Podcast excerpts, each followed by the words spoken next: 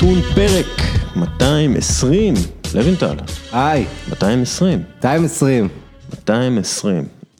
שזה, שזה רך בגימטריה.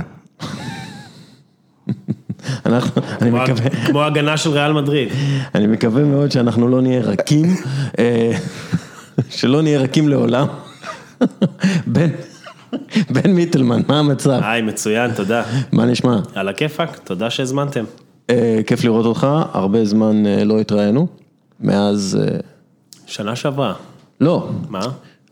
אני ואתה, לא, אה, אוקיי. זה, אה, ראינו אחד את השני ב- בכנס הזה, הספורט ביזנס. נכון, נכון. אנחנו נדבר על זה גם כן קצת. לא על הכנס הזה, אבל אה, על ענייני אה, עסקי ספורט.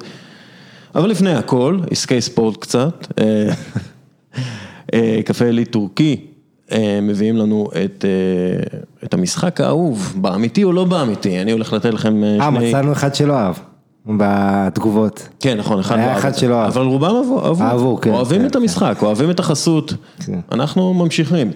אה, אז אה, חסות אה, מקפה עילית טורקיה, המשחק הזה, אה, התמקדתי בצ'לסי, כי אנחנו הולכים להתמקד הרבה בצ'לסי עכשיו, אה, מיטלמן, אז אני הולך לתת לך שני נתונים, נתון אחד אמיתי, נתון אחד לא באמיתי, ואתה צריך להגיד לי מה באמיתי ומה לא באמיתי.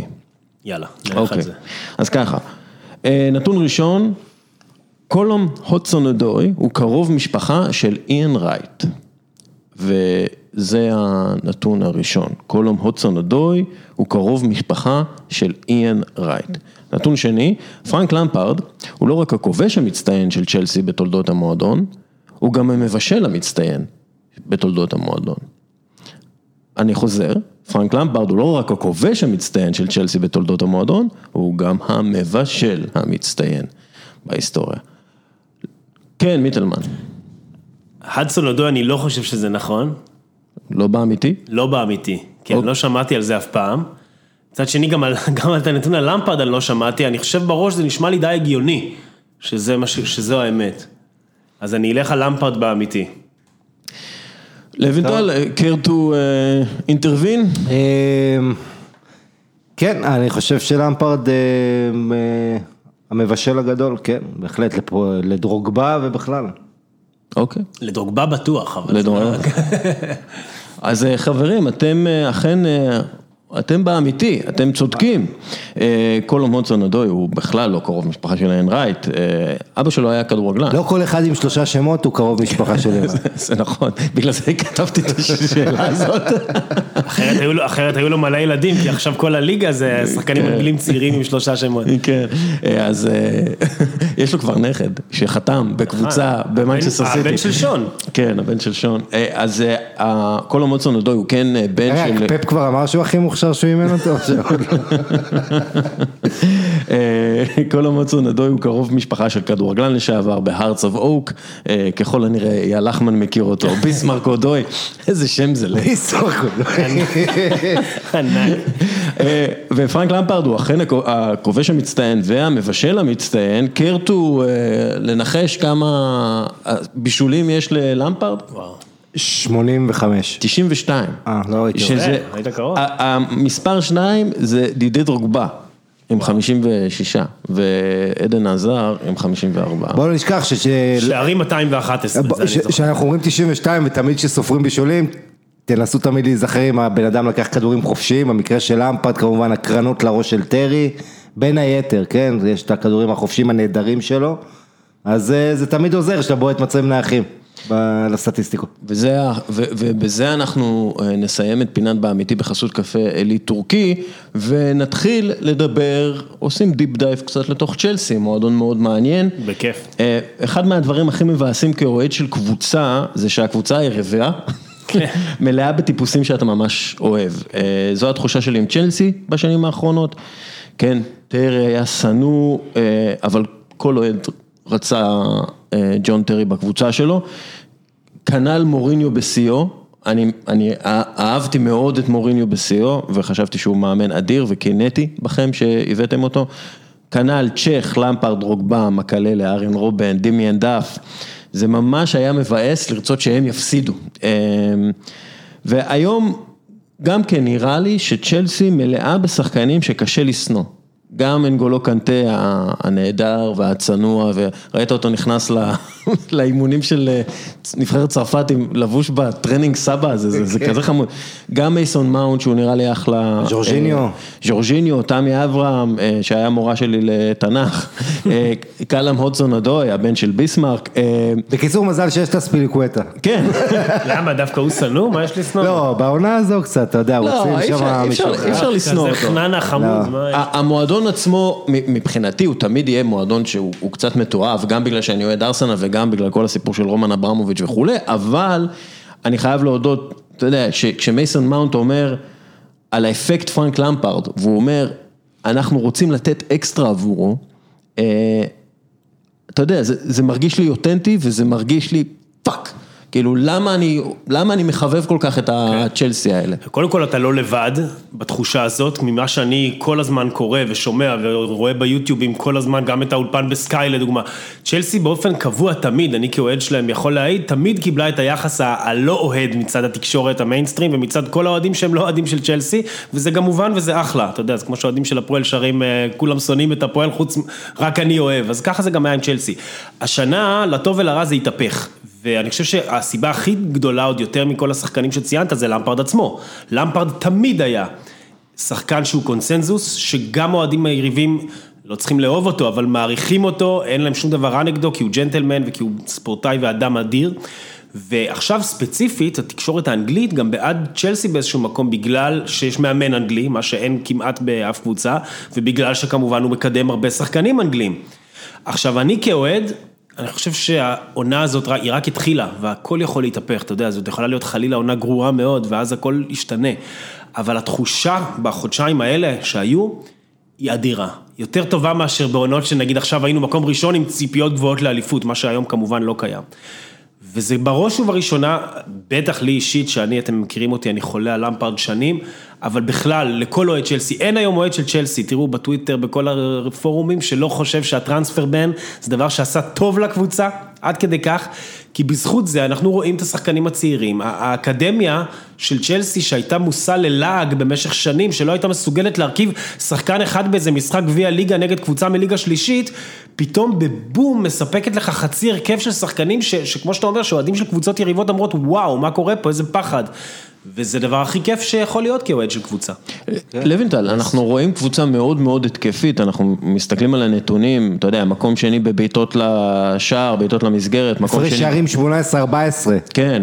32 שערים מהקבוצה הזו בשמונה משחקים, זה יוצא לך שמשחק ממוצע של צ'לסי יוצא איזה 2-2-3-1, חוסר יציבות מצד אחד.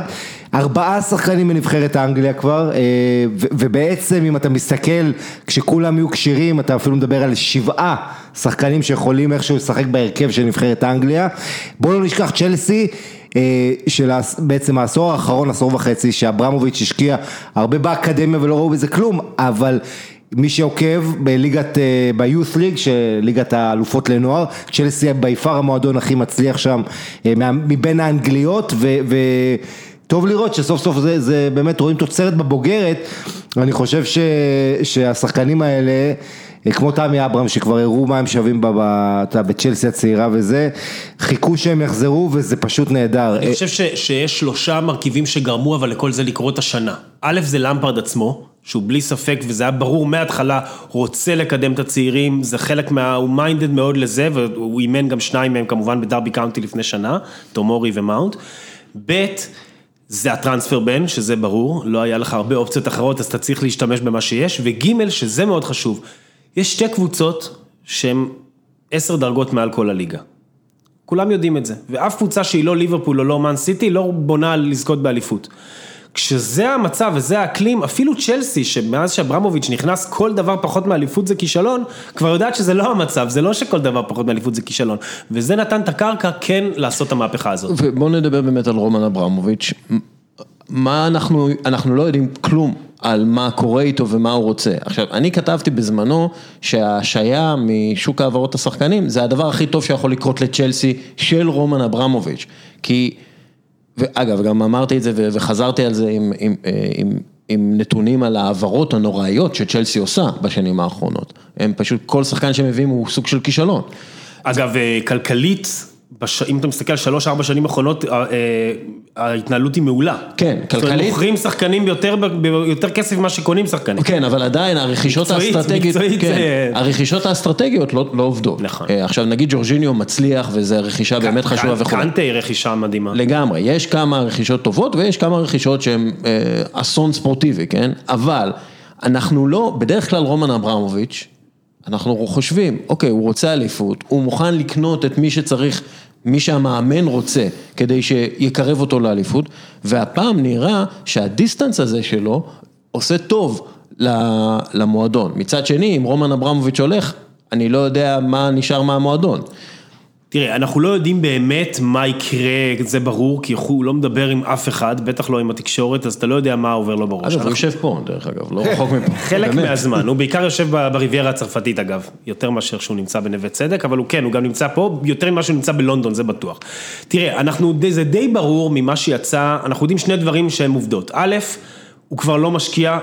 כפי שהוא השקיע בעבר, זאת אומרת היום צ'לסי בין היתר בגלל מכירות נכונות, המכירה של עדן עזר עכשיו וכל מיני דברים אחרים ובכלל כמובן כל ההכנסות, זה מועדון שהוא די רווחי בשנה, שנתיים, שלוש האחרונות, אז הוא לא צריך להכניס את היד עמוק לכיס. זה ברור שהוא כבר לא משקיע סכומים ומשכורות כמו הגדולות ביותר, וממה שאנחנו מבינים בכמה פרסומים עיתונאיים בשנים האחרונות, הוא רוצה למכור את הקבוצה, וזה גם נראה לי די ברור, אחרי כל הפוליטיקה והבלגן שהיה מול, מול השלטונות באנגליה. עכשיו השאלה מה יקרה בינתיים. הוא רוצה כמובן הרבה כסף, היה כל מיני סכומים שעפו באוויר למכור את הקבוצה. סכומים שאגב אין אנשי עסקים אנגלים שיעשו את זה, זה תמיד חוזר לא, לאופציות של... מדברים, על רדקליף. כן, שקנה ג'ים את, אה, רדקליף. של נכון, נס. נכון, אה, אבל אה, יש תמיד את הדיבור או פחד, אני לא יודע מה, שזה יהיה סינים, אולי זה אמריקאים, זאת אומרת, אולי שוב נפט, כסף מהנפט מהמפרץ. אבל הוא כרגע לא משחרר את הקבוצה בפחות ממה שהוא רוצה, בטח לא כשהקבוצה לא מפסידה לו כסף, אז אין לו סיבה. מה שאנחנו יודעים בוודאות זה שמרינה גרנובסקיה, למי שמכיר או לא מכיר, היא זאת שמנהלת את הקבוצה, היא יושבת בלונדון, היא זאת שגם יותר מבעבר מצטלמת ומוציאה את ההודעות הרשמיות כל פעם כששחקן חדש חותם, ואני אומר לך שוב כאוהד, בניגוד קצת למה שאתה אמרת, היו שנים ארוכות, אתה יודע, אפשר לעשות רשימה מפוארת של כישלונות של שחקני רכש בצ'לסי, אגב לצד כמובן הרבה החתמות אדירות. בשנתיים שלוש האחרונות, גם פיננסית ולדעתי בסך הכל גם מקצועית, הצ'לסי מתנהלת מעולה בשוק השחקנים, זו דעתי. זאת אומרת, גם הרכישה של קנטה, גם הרכישה של ז'ורג'יניו, אני אישית חושב שעם קפה הם נפלו חזק מאוד. כן, גם מורטה נפילה, לא לא חסרות גם נפילות. מורטה זה נפילה שאני חושב שזה נורא בדיעבד, זאת אומרת, כשמורטה חתם, אני לא חושב שהרבה אנשים חשבו שזה לא יצליח. אבל אתה יכול לא להגיד זה גם על לוקאקו אנחנו- ודה בריינה זה- זה שווה- וסאלח, את כל לא, ה... זה- זה- שבדיעבד. זה טעות של מוריניו, זה משהו אחר. תראה, עזוב, אפשר לעשות פה דיון עכשיו של כל הזה, זה לא העניין. אני חושב שבסך הכל צ'לסי מתנהלת כן טוב, יש לה הרבה כסף בקופה, בטח עכשיו אחרי, אחרי המכירה של עדן עזר והטרנספר בין שלא הוצאת, זאת אומרת, מדברים על זה שאפילו בינואר עכשיו, בטח בקיץ יהיה עוד כסף לשחקן או שניים ברמה מאוד מאוד מאוד גבוהה, ואותי זה ממלא אופטימיות, אני חושב שכרגע הקבוצה כן מתנהלת טוב. ברור ש...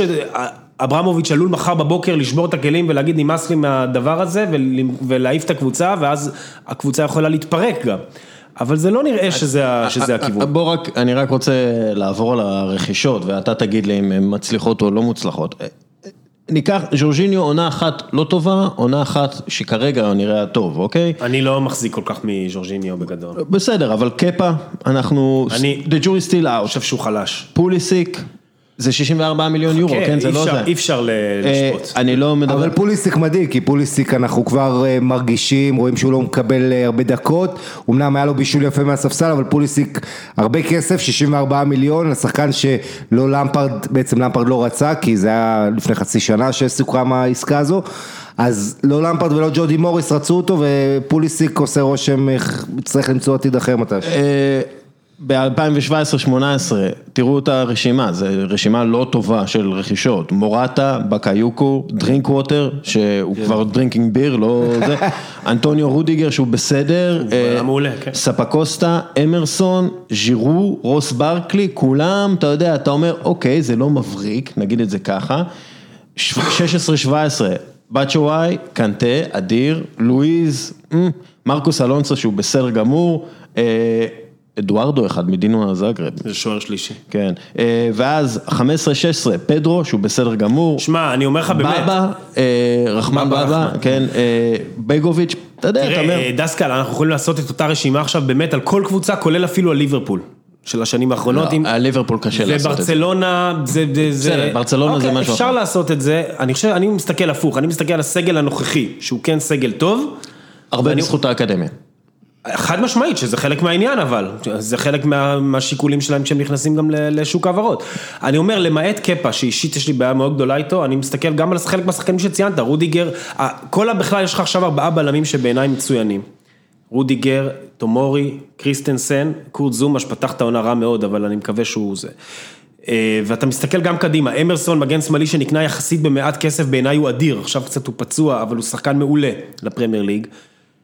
יש לך לכל אורך הדרך שחקנים גם מאלה שרכשת, לגבי פוליסיק אנחנו, זה עוד מוקדם לדעת, אבל אני מקווה שיהיה טוב. אוקיי, אה, קאלום הדסון אודוי, אה, בעיניי הוא השחקן הכי מרגש של צ'לסי כרגע, מסכים. יחד עם אה, מייסון מאונט. אה, הוא מעורב בשער בכל ארבעת אה, משחקיו אחרי חזרה מפציעה, אה, שער נגד גרימסבי, בישול נגד ברייטון, בישול נגד ליל, בישול אדיר נגד אה, סאות'המפטון, ורוב גרין, אוקיי. שהוא שוער צ'לסי לשעבר, ועכשיו הוא ב-BBC, אה, אומר, בשנה שעברה אמרנו אחד לשני בחדר ההלבשה, איך זה שהודסון אדוי לא משחק? הוא היה הכי טוב באימון על בסיס קבוע, הוא קרא לגזרים את הבלמים שלנו, חלק מהשחקנים הטובים ביותר בעולם הסתכלו על מה שהוא עשה, מה שהוא עשה ומחאו כפיים. אה, הוא ותמי אברהם אה, גם שיחקו ביחד בנוער, הם גדלו ביחד סוג של, לא סוג של, הם גדלו ביחד. כן.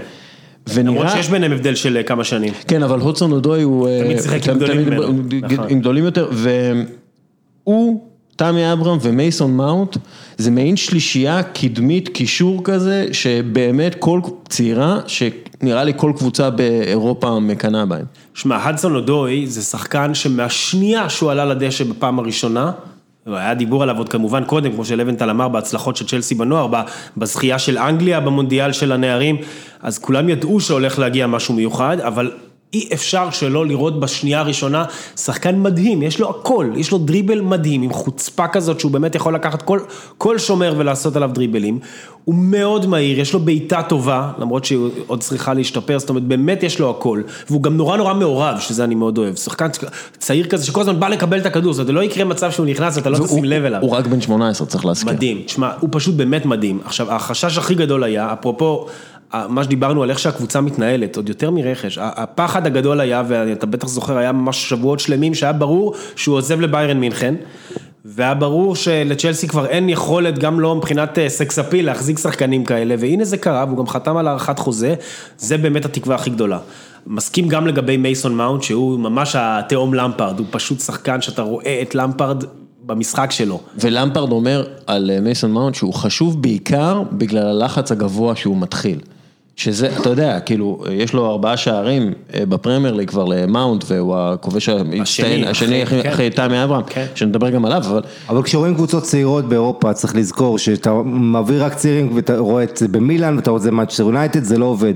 אבל הם- ולא ייתנו נכון. את הקרדיט הראוי לוויליאן ובעיקר לג'ורג'יניו, וויליאן טוב מאוד לאחרונה, ג'ורג'יניו טוב מתחילת העונה.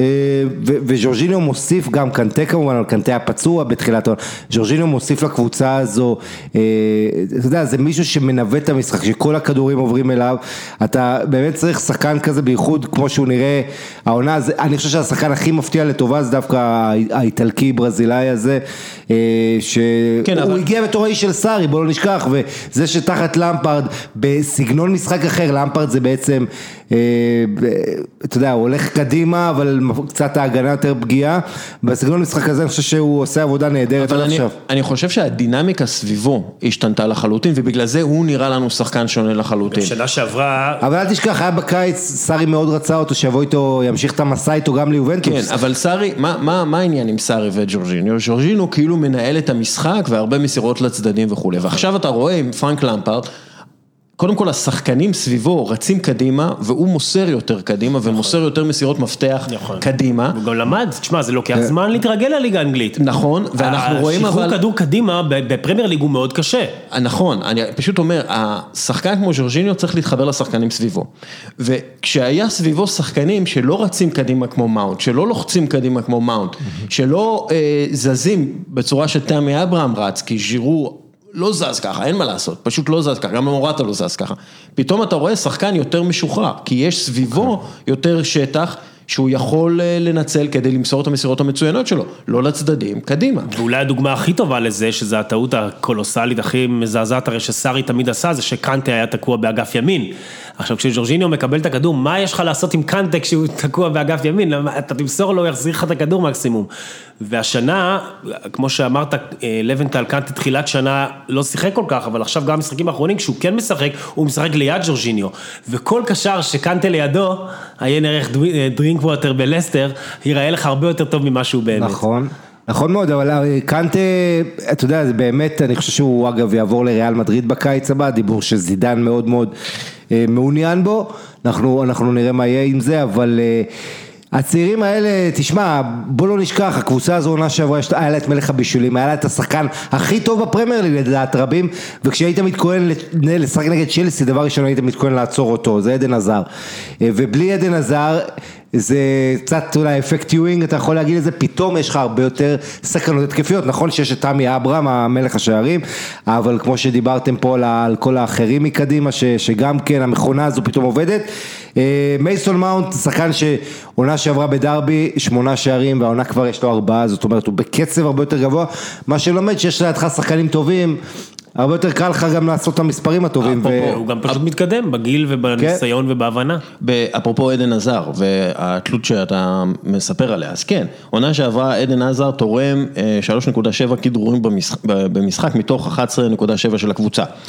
הבא אחריו זה לופטוס צ'יק, שאתה יודע, לא שיחק הרבה, אבל היה לו אחד וחצי כדורים במשחק. העונה צ'לסי מכדרר בערך אותם מספר פעמים, בסך הכל, 11.6. וזה מתחלק. ומתחלק הרבה יותר. פדרו, קובצ'יץ', אמרסון, פוליסיק, רוס ברקלי ומייסון מאונט מכדררים בין אחד וחצי פעמים לשני, שני, לפעמיים במשחק. כלומר, הרבה יותר שחקנים יוזמים, הרבה יותר שחקנים מרגישים חופש לצאת מהשבלונה שהייתה, נגיד, של סארי. והם אה, יוצאים הרבה יותר קדימה ובגלל זה הם הרבה יותר מסוכנים והרבה יותר מאלתרים. אני חושב כן. שאנחנו רואים את זה עם תמי אברהם, שהוא בן 22, והוא היה בפרמייר ליג בסוונסי ולא הכי הצליח, אבל הוא גם היה צעיר יותר, ובליגה השנייה הוא פרח, ופה אתה רואה מלא שחקנים מסוכנים סביבו, והוא יודע איפה לעמוד, אני חושב שזה באמת אה, עתיד מבטיח מאוד לקבוצה הזאת. אני מוכרח להגיד, אם הם נשארים ככה. אני, הלוואי שאברהם יהיה באמת, אה, משהו, מה שהוא עושה, יש לו כבר תשעה שערים בפרמייר ליג לדעתי, שימשיך ככה. ויחד עם זאת עדיין אברהם, אתה יודע, צריך להגיע למשחקים מול הגדולות. זה מה שבאתי להגיד, אני חושב שהאמת היא, אני מקווה שאני לא סתם אה, כאילו מביע פסימיות, אבל מול ההגנות היותר טובות. מול ליברפול, מול לסטר, אפשר להגיד, מול ולנסיה בצ'מפיונס ליג, הוא לא כבש, הוא גם לא היה טוב. אה, ובאמת רוב ההפצצות שלו היו מול, אה, היה לו משחק אדיר בוולפס, ומעבר לזה מול הקבוצות היותר קטנות בפרמייר ליג עד עכשיו, זאת אומרת שלא שזה רע, הכל טוב, תשעה שערים זה מדהים איך שלא סובבו את זה, אבל אה, מכל החבר'ה שכבר ציינת, כמו הדסון אודוי ומאונט, ואגב תומורי שהוא מטורף בעיניי, כן. אתם רוצים לדבר עליו, הוא הפך להיות מהבלם הרביעי לבלם הראשון, תוך כמה שבועות. כן. אה, אני חושב שאברהם הוא באיזשהו מקום אפילו זה שיש לו הכי הרבה מה להוכיח, למרות שכולם צריכים כמובן עוד הרבה להוכיח ולהתקדם. אה, סתם, אה, תמי אברהם עכשיו, אם אנחנו מסתכלים על המספרים שלו, אז הוא בקצב של מספרים של קריסטיאנו רונלדו ולאו מזי בגיל הזה, בגיל 22, שאגב, אתה מסתכל על המספרים שלהם, מסי בגיל 21 היה לו 51 משחקים ו-38 שערים, אני לא חושב שתמי אברהם יעשה את זה, אבל הוא התחיל בקצב כן, כזה, מטורף. ורונלדו בגיל 22 שהוא בפרמייר ליג, 49 משחקים, 42 שערים בעונת 2007-2008, 2007-2008, כן, אז אני לא אומר שתמי אברהם יהיה רונלדו או מסי, אבל אם הוא ממשיך במספרים האלה, אנחנו בהחלט נדבר עליו כחלוץ, שאולי אפילו תופס את המקום של הארי קיין בהרכב אה, של נבחרת אנגליה, אם זה ממשיך הטרנד אה, כן. של הארי קיין שמאוד מאכזב. אה, העונה ובכלל מסוף העונה הוא מתקשה להתגבר על הפציעה שלו ותמי אברהם מגיע עם האנרגיות האלה והגובה הזה והוא גם נראה כזה יצור כן, כזה שאתה לא ראית אף פעם. צוואר ארוך, כן. הגוף שלו מדהים. הוא אמר אגב תמי אברהם שבנבחרת שהוא בא ללמוד מהארי קיין, זאת אומרת זה אתה יודע קפטן בכל שחקן מי שהולך להיות גם מלך השערים של הנבחרת הזו לפי כל הסימנים אז אה, אז כן, הוא בא בשביל גם ללמוד בגישה טובה לנבחרת, אה, ואני חושב ש... בוא נזכיר שוב, קלו מדסון אודוי, שביירן מינכן ממש רצתה אותו ועשתה הכל בשביל להביא אותו, זה השחקן, וכשהוא יחזור, ל, ייכנס בעצם לקצב שלו, הוא אמור להיות, הוא אמור להיות העדן הזר החדש, כמובן לא מיד, אבל זה הולך ולהיבנות לשם, ומעניין מאוד לראות אותו. אני כ- חושב, אה, כוכב עתיד. שני משפטים על זה, קודם כל אני עדיין, אני מאוד מחזיק מהארי קיין תמיד, אני עדיין חושב שהמקום שלו בחוד של אנגליה כרגע מובטח וצריך גם להיות מובטח, אני לא לא רואה סיבה שתמי אברהם, לא משנה, עכשיו במוקדמות הבלתי נגמרות האלה אפשר כן. לפתוח עם משחק עם תמי, אבל בגדול אם יש איזה משחק חשוב, ברור שהארי קיין לדעתי הוא צריך להיות פותח. אה, לגבי תמי אברהם, שימו לב, זה היום נשמע כבר פרה-היסטוריה, אבל אתם זוכרים שבסופרקאפ האירופי נגד ליברפול כן. הוא נכנס מחליף, הוא היה לא טוב, והוא החטיא, היה לו החטאה מדהימה במשחק שדה, והחטיא את הפנדל המכריע כמובן. כן. אחר כך מחזור ראשון באולטראפורד, חטפנו תבוסה משפילה, 4-0 נגד הוא יונייטד. עם הקורה בהתחלה. הוא בעט בקורה בהתחלה, אבל אחר כך לא עשה יותר מדי. אחרי שני משחקים כאלה, משחק וחצי, כבר היו דיבורים, איך יכול להיות שהוא פותח, לפני בצ'ואי, שמראים את הרקורד שלו, שמבחינת גולים פר דקה בצ'לסי הוא אחלה, ולפני ז'ירור החלוץ של אלופת העולם. עכשיו, באמת אני מאמין, למרות שזה... הרבה מאמנים היו כבר בשלב הזה, אומרים לתמי אברהם, תודה, זה נשלב אותך בהמשך. מוריניו, שזה את מור- לוקאקו. לוקאקו, בדיוק מה שחשבתי. על אותו, גם על הפסד בסופרקאפ האירופי, ומאוד מאוד דומה. יש מאמנים שעל משחק וחצי כאלה גרועים, לא שהם, הם פשוט חושבים, אולי אני טעיתי. ובוא נשנה עכשיו לפני שמאוחר מדי. למפרד אמר, בכל ראיון, בכל זה, he's my number one. אין שאלה בכלל, לא ג'ירו ולא בצ'ואיי, ו- ולא מעניין אותי בכלל שהוא החטיא את הפנדל, מה זה להחטיא פנדל? זה שטויות. ו- ותוך משחק אחד כבר הוא התחיל להפציץ, ופתאום הכל, כל זה נשכח. כן. כן. בוא, בוא נדבר על החלק הבעייתי טיפה, ואחר כך נעבור גם על האקדמיה ועל העבודה שלהם. גם אה, יצא לי לדבר עם אה, אחד ממנהלי האקדמיה, אה, והוא הביא לי כמה insights מעניינים לגבי האקדמיה של צ'לסי, שזה, שוב, אקדמיה מאוד מושמצת, שכרגע כולם מסתכלים עליה ואומרים, וואו. אבל בכל מקרה, ההגנה בעייתית אצל פרנק למפרד כמאמן. אה, רק ב-22% מהמשחקים אה, שהוא ניהל כמאמן, זה 70 משחקים כמעט, אה, הקבוצה שלו שומרת על שער נקי, זה אומר שיש איזושהי בעיה מבנית בסגנון כדורגל שפרנק למפרד רוצה. עכשיו, איך אנחנו רואים את זה? הנתונים של אה, תומורי למשל, הם נתונים של בלם שהוא לא של קבוצה דומיננטית, אלא נתונים של בלם שהם, שהוא של קבוצה ש... נחשפת הרבה. נחשפת הרבה. אה, אז אנחנו רואים למשל סתם אה, בהשוואה לדוד לואיס בשנה שעברה, אז אה, למשל תומורי, טאקלים למשחק אה, שלושה, ודוד לואיס היה אחד. למשחק. כלומר, תומורי כי צריך הוא, לא, לעשות... כי הוא לא מגיע לכדורים. לא, אבל אתה רואה, לא, דוד לואיז היה הבלם הפותח, אתה יודע, כן. היציב מאוד, אפשר להגיד, של אה, צ'לסי בשנה שעברה, עשה רק טעות אחת, אתה יודע, כאלה, וטומורי עכשיו, פתאום אתה רואה אותו הרבה יותר פעיל, משחק הרבה יותר, ונותן מספרים כאילו של בלם גדול. אבל זה- ושער ענק מול וולפס גם. כן. נכון, אבל יש, יש שם בעיה, כאילו פרנק למפרט, אתה יודע, כאילו פחות דואג למה שקורה מאחורי ה... תראה, אה, מבלי לסתור את מה שאמרת, אני חושב שהבעיה בהגנה וחלק עצום מהגולים שחטפנו זה כדורים נייחים. עכשיו אני נשמע כמו המאמנים הישראלים שאומרים, "אה, חטפנו גול במצב נייח. זה לא חלק מהמשחק. כן, אבל זה פשוט הזוי. זה, ת- תעשו רשימה עכשיו של כמה גולים חטפנו. זה מטורף, כמעט כל משחק חוטפים גול מקרן, ברמה של הרמות, של- ולנסיה למשל, ולנסיה, ו- ובוולנסיה זה היה כדור חופשי, ו- וקרנות ישר שמרימים כדור לנגיחה, דברים שאתה באמת אין סיבה לחטוף. עוד יותר מאשר משחק שדה, אני חושב שיותר גולים חטפנו מנייחים מאשר משחק... אבל זה אומר משהו על ההכנה לכדורים נייחים. זה לא בסדר, זה, זה, זה מזעזע. ואגב, הוא אומר את זה גם למפארד, אה, בינתיים הוא אומר את זה, אבל זה לא, זה לא, לא מתקנים את זה. מאיזשהו מקום זה גורם לך לאיזושהי אופטימיות, שאולי כשפאקינג יבינו איך שומרים במצבים נייחים, אז זה יפסיק לקרות.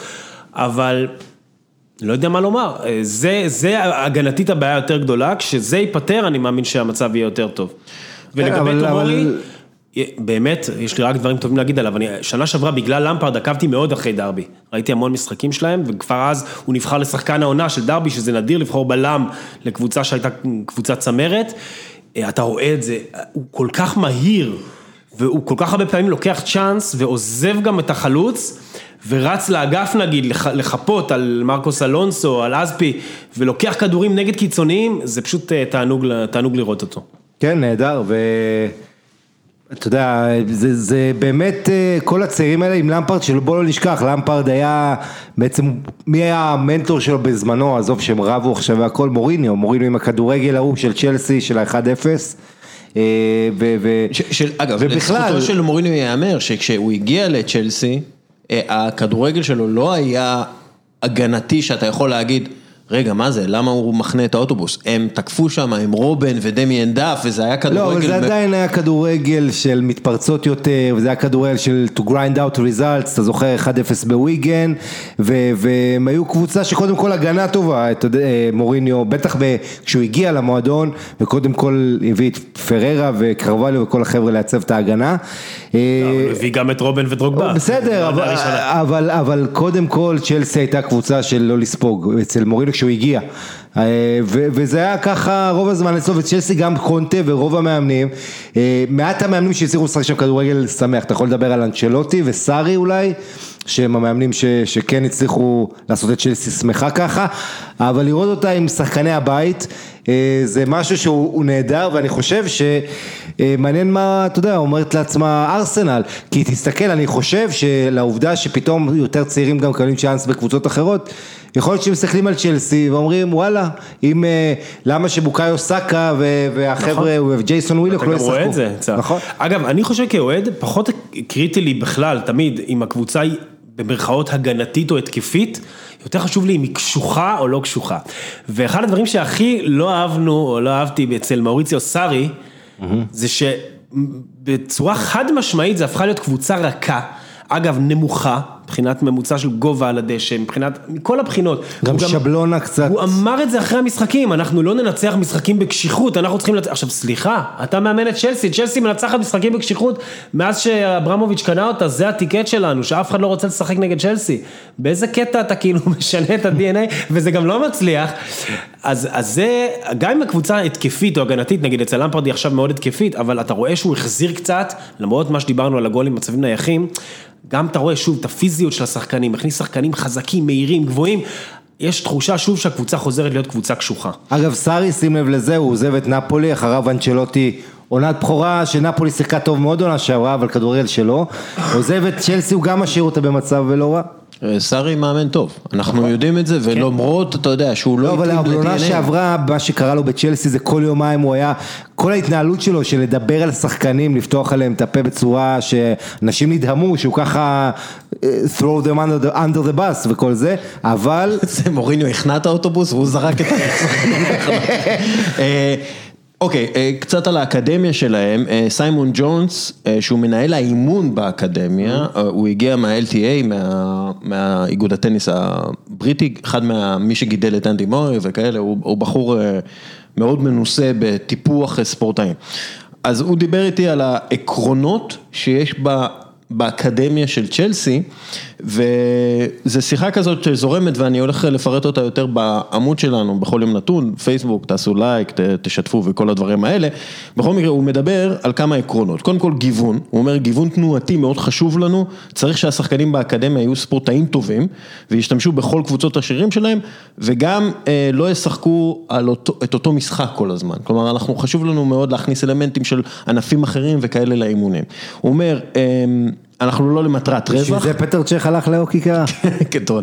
אה, אנחנו לא, אה, אומרים, אנחנו לא רואים את האקדמיה כגוף למטרת רווח, המטרה שלנו היא לגדל שחקנים.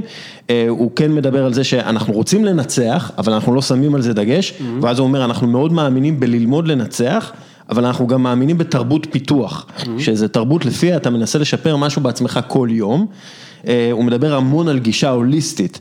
אנחנו מאמינים שאי אפשר להפריד בין ביצועי השחקן לאיכות האדם, לכן אנחנו דואגים לטפח את איכויותיו האנושיות והאיכויות שלו ככדורגלן, על כל אה, שחקן.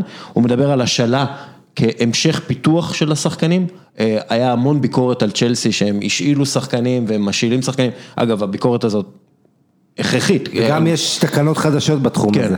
אה, אבל הוא אומר, ההשאלה היא פשוט המשך פיתוח, כי אנחנו רואים שהכדורגלנים היום הרבה יותר חזקים, הרבה יותר קשוחים, אה, ואנחנו לא יכולים אה, לשים את השחקני בוגרי האקדמיה ישר בקבוצה הבוגרת שלנו, הם צריכים לגדול במקומות אחרים ולהתפתח במקומות אחרים. הוא מדבר המון על המאמן ועל המתודה של המאמן בתוך צ'לסי. אז כאילו, הדבר שהכי חשוב מבחינתו, הוא אומר, המאמן צריך לדעת הכל, ולדעת מי הוא, זה הכי חשוב, כלומר, מי הוא כמאמן, אה, ואז הוא גם מדבר על אה, מה שנקרא תא מאמן, אנחנו בונים לכל מאמן תא של אנשים שעוטפים אותו, המאמן שלנו, המאמנים שלנו צריכים לעבוד ביחד עם פסיכולוג, מאמן כושר, איש ציוד, איש מדע וכולי, שמעוצבים עבורם, כלומר עוטפים אותם סביב האנשי מקצוע האלה, שזה, שזה עולה המון כסף, כן, זה לא משהו שכל מועדון יכול לעשות, ואז הוא מדבר על זה שאין לנו סגנון אחיד. אנחנו נגד סגנון אחיד, הוא אומר, יש לנו במועדון ספר הדרכה טכני, והמאמנים שלנו צריכים להכיר אותו, אבל אנחנו לא רוצים סגנון אחד של כדורגל או סגנון אחד של אימון, שזה... אפרופו פיטורי ויקטור ולדס מברצלונה. בדיוק. אה, אז זהו, אז אתה יודע, זה, אז זה המון עקרונות שאתה רואה ואתה אומר, אוקיי, אני מבין איך הם מפתחים את השחקנים האלה. כי... מה היה עם אה, ויקטור ולדז? לא, הוא, אה, עזב שם, לא היה הרמוניה, אבל אחד הדברים היו שהוא משחק 4-4-2 בנוער של ברסה. אגב, זה ולא נשמע הקים-.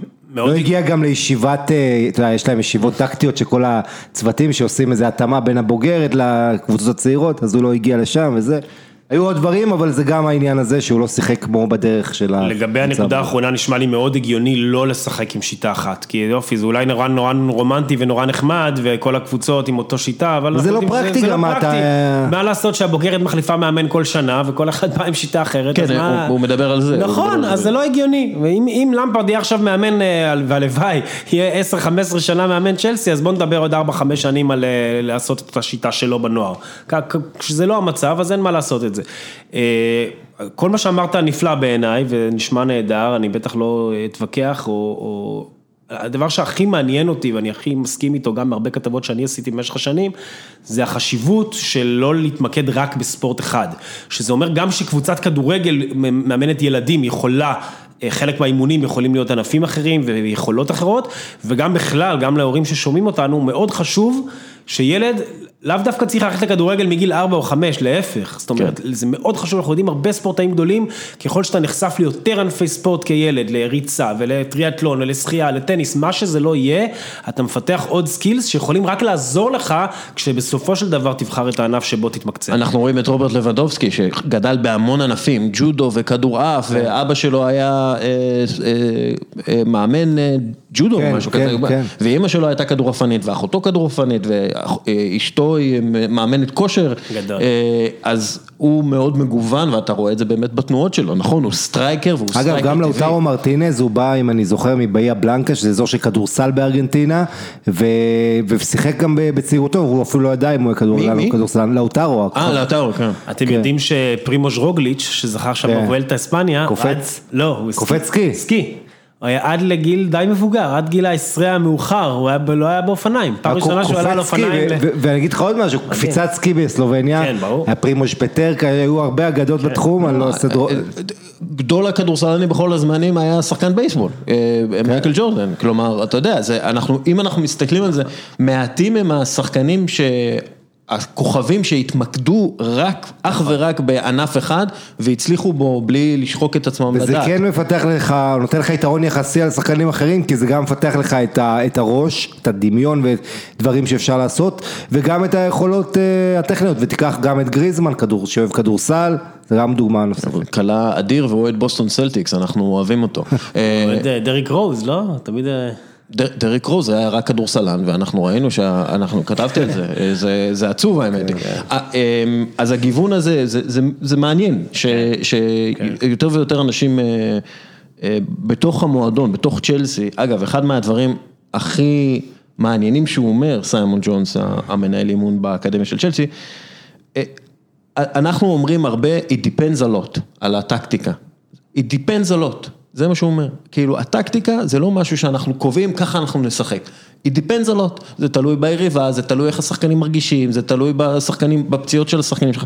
ואם אתה בתוך האקדמיה וחושב ככה, אז אתה ההפך מברצלונה במובן הזה שאני מוכן אך ורק לסגנון משחק אחד, ואני אתחנך בו, ואז אני אכנס לתוך הקבוצה הבוגרת, אנחנו רואים שזה לא קורה כל כך, אבל... בדיוק. אה, אז... אתה, אז- אתה תמיד צריך לחשוב גם על ההיגיון, כי אם אתה אומר, כל המחלקות הצעירות של ברסה שחקו 4-3-3, ואז אתה רואה שחוץ מעידן פפ בערך אה, לא עולה שם כלום, אז אתה יודע, הם יותר מכינים אותם אותם להתקדם בקריירת הבוגרים, אגב אלכס פרגוסון, נז- נזכרתי פעם במנצ'סטר יונייטד, אה, הוא אמר החלק הכי קשה לי בלהיות מנג'ר יונייטד, זה לבוא לצעירים ולהגיד להם, אתם לא מספיק טובים בשביל להתקדם במועדון, צריכים למצוא אה, קבוצה אחרת, אה, אבל כן, זה ה... זה חלק מהעניין, אתה, כשאתה רוצה להיות בסטנדרטים הכי גבוהים אז אתה רוצה כמובן להתאמן, אם זה אצלנו בארץ, מכבי תל אביב, מכבי חיפה ו- וכאלה, אם זה שם זה המועדונים הגדולים, אבל אתה לוקח בחשבון שהדרך שלך היא, היא יכול לגמור ב-QPR או צ'רלטון. אה, חלילה. אה, לא, זה לא כזה רע, אתה יודע, אתה יכול לעשות קריירה לא, גם ברור, ברור, ברור. אה, אוקיי, לפני זה, אבל פעילות בינלאומית היא אתגר עצום, בן, עבור כל חברה, במיוחד עם מערך שירות. היום הפתרון המקובל זה להגיע להודו, כי שם יש היצע של כוח אדם זול, מיומן ומוכשר. העניין הוא שהודו לא מקום פשוט לעסקים, ולכן כל חברה וארגון צריכים מישהו שמכיר את השטח בצורה הטובה ביותר, כדי להימנע מטעויות יקרות. לשכת המסחר הודו ישראל פותרת את כל הבעיות האלה על ידי גיוס והעסקת עובדים הודים עבור חברות הישראליות. הלשכה היא מעין אה, אנגולה קנטה כזה בקישור, מישהו שדואג לך להכל, אה, משכורות, תלושי שכר, משרד, עליו, צאו להתקפה. אז אם החברה שלכם מחפשת לעשות את קפיצת המדרגה הבאה ולהצטרף ל-20 חברות ישראליות שכבר מעסיקות למעלה מ-100 עובדים בהצלחה, תפנו ללשכה www.fiicc.in/ כל יום פוד, פרטים נוספים בפייסבוק שלנו, אני רוצה לחזור שנייה לשחקני הבית ומה זה עושה לך בתור אוהד. אה, מייקל אמנלו שהיה המנהל הספורטיבי ועבר למונקו וקרס שם, אומר, אה, אני הגנתי על האקדמיה כשהיה לחץ, ספק ופסימיזם. באיזשהו שלב מנג'ר נכנס ואמר שהאקדמיה לא הכרחית, לפי דעתי הוא מדבר על מוריניו, אה, הוא אמר שזה לוקח יותר מדי זמן לגדל שחקנים ושאין לנו זמן לזה, אה, וזה החזיר אותי למשהו שזדנק זמן אמר פעם על פרנצ'סקו טוטי. פרנצ'סקו טוטי הוא כל מה שילד חולם להיות. אוהד של קבוצה שהופך לאלוף עם הקבוצה, ואלוף של קבוצה שהופך להיות סמל של הקבוצה, וסמל של קבוצה שהופך להיות אגדה של הקבוצה. ואתה יודע, אנחנו מדברים הרבה על כדורגל מודרני, ו- ומה זה אומר, ו- ונאמנות, ו- וסמלים. בסופו של דבר, שאתה רואה ילד שנכנס לקבוצה עם המדים של הקבוצה ותמונות שלו בגיל שמונה כן. עם הקבוצה, ואז הוא הופך לכוכב בקבוצה, זה, זה הדבר עבור אוהד כדורגל, אוהד קבוצה מסוימת, אפילו אתה בתור ישראלי שאוהד את צ'לסי ורחוק, אתה רואה ילד אנגלי ש... לונדוני שגדל בתוך הקבוצה, זה עושה לך משהו. חד משמעית. תראה, יש תמיד שנים בכל קבוצה את הוויכוח הזה, מה האוהדים רוצים יותר, קבוצה בסוף מנצחת, או קבוצה שמושתתת על שחקני בית, שחקנים צעירים, שחקנים שאוהדים יותר מזדהים איתם, תמיד מדברים על זה בהקשר של מכבי תל אביב כדורסל אצלנו, והאמת שהתשובה, הוויכוח הזה מקבל תשובות שונות במקומות שונים, וזה גם תלוי סיטואציה, it depends.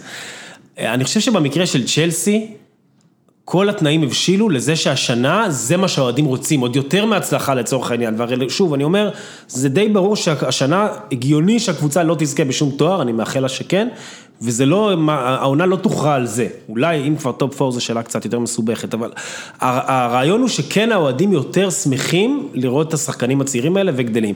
עכשיו תראה, מחלקת הנוער של צ'לסי באמת, זה היה אחד הכישלונות הכי גדולים בכלל של כל עידן אברמוביץ', מאז ג'ון טרי, לא גדל שחקן ראוי בנוער של צ'לסי וג'ון טרי כבר פרש. זה ממש מביך. עכשיו, היו משחקים בשנים האחרונות.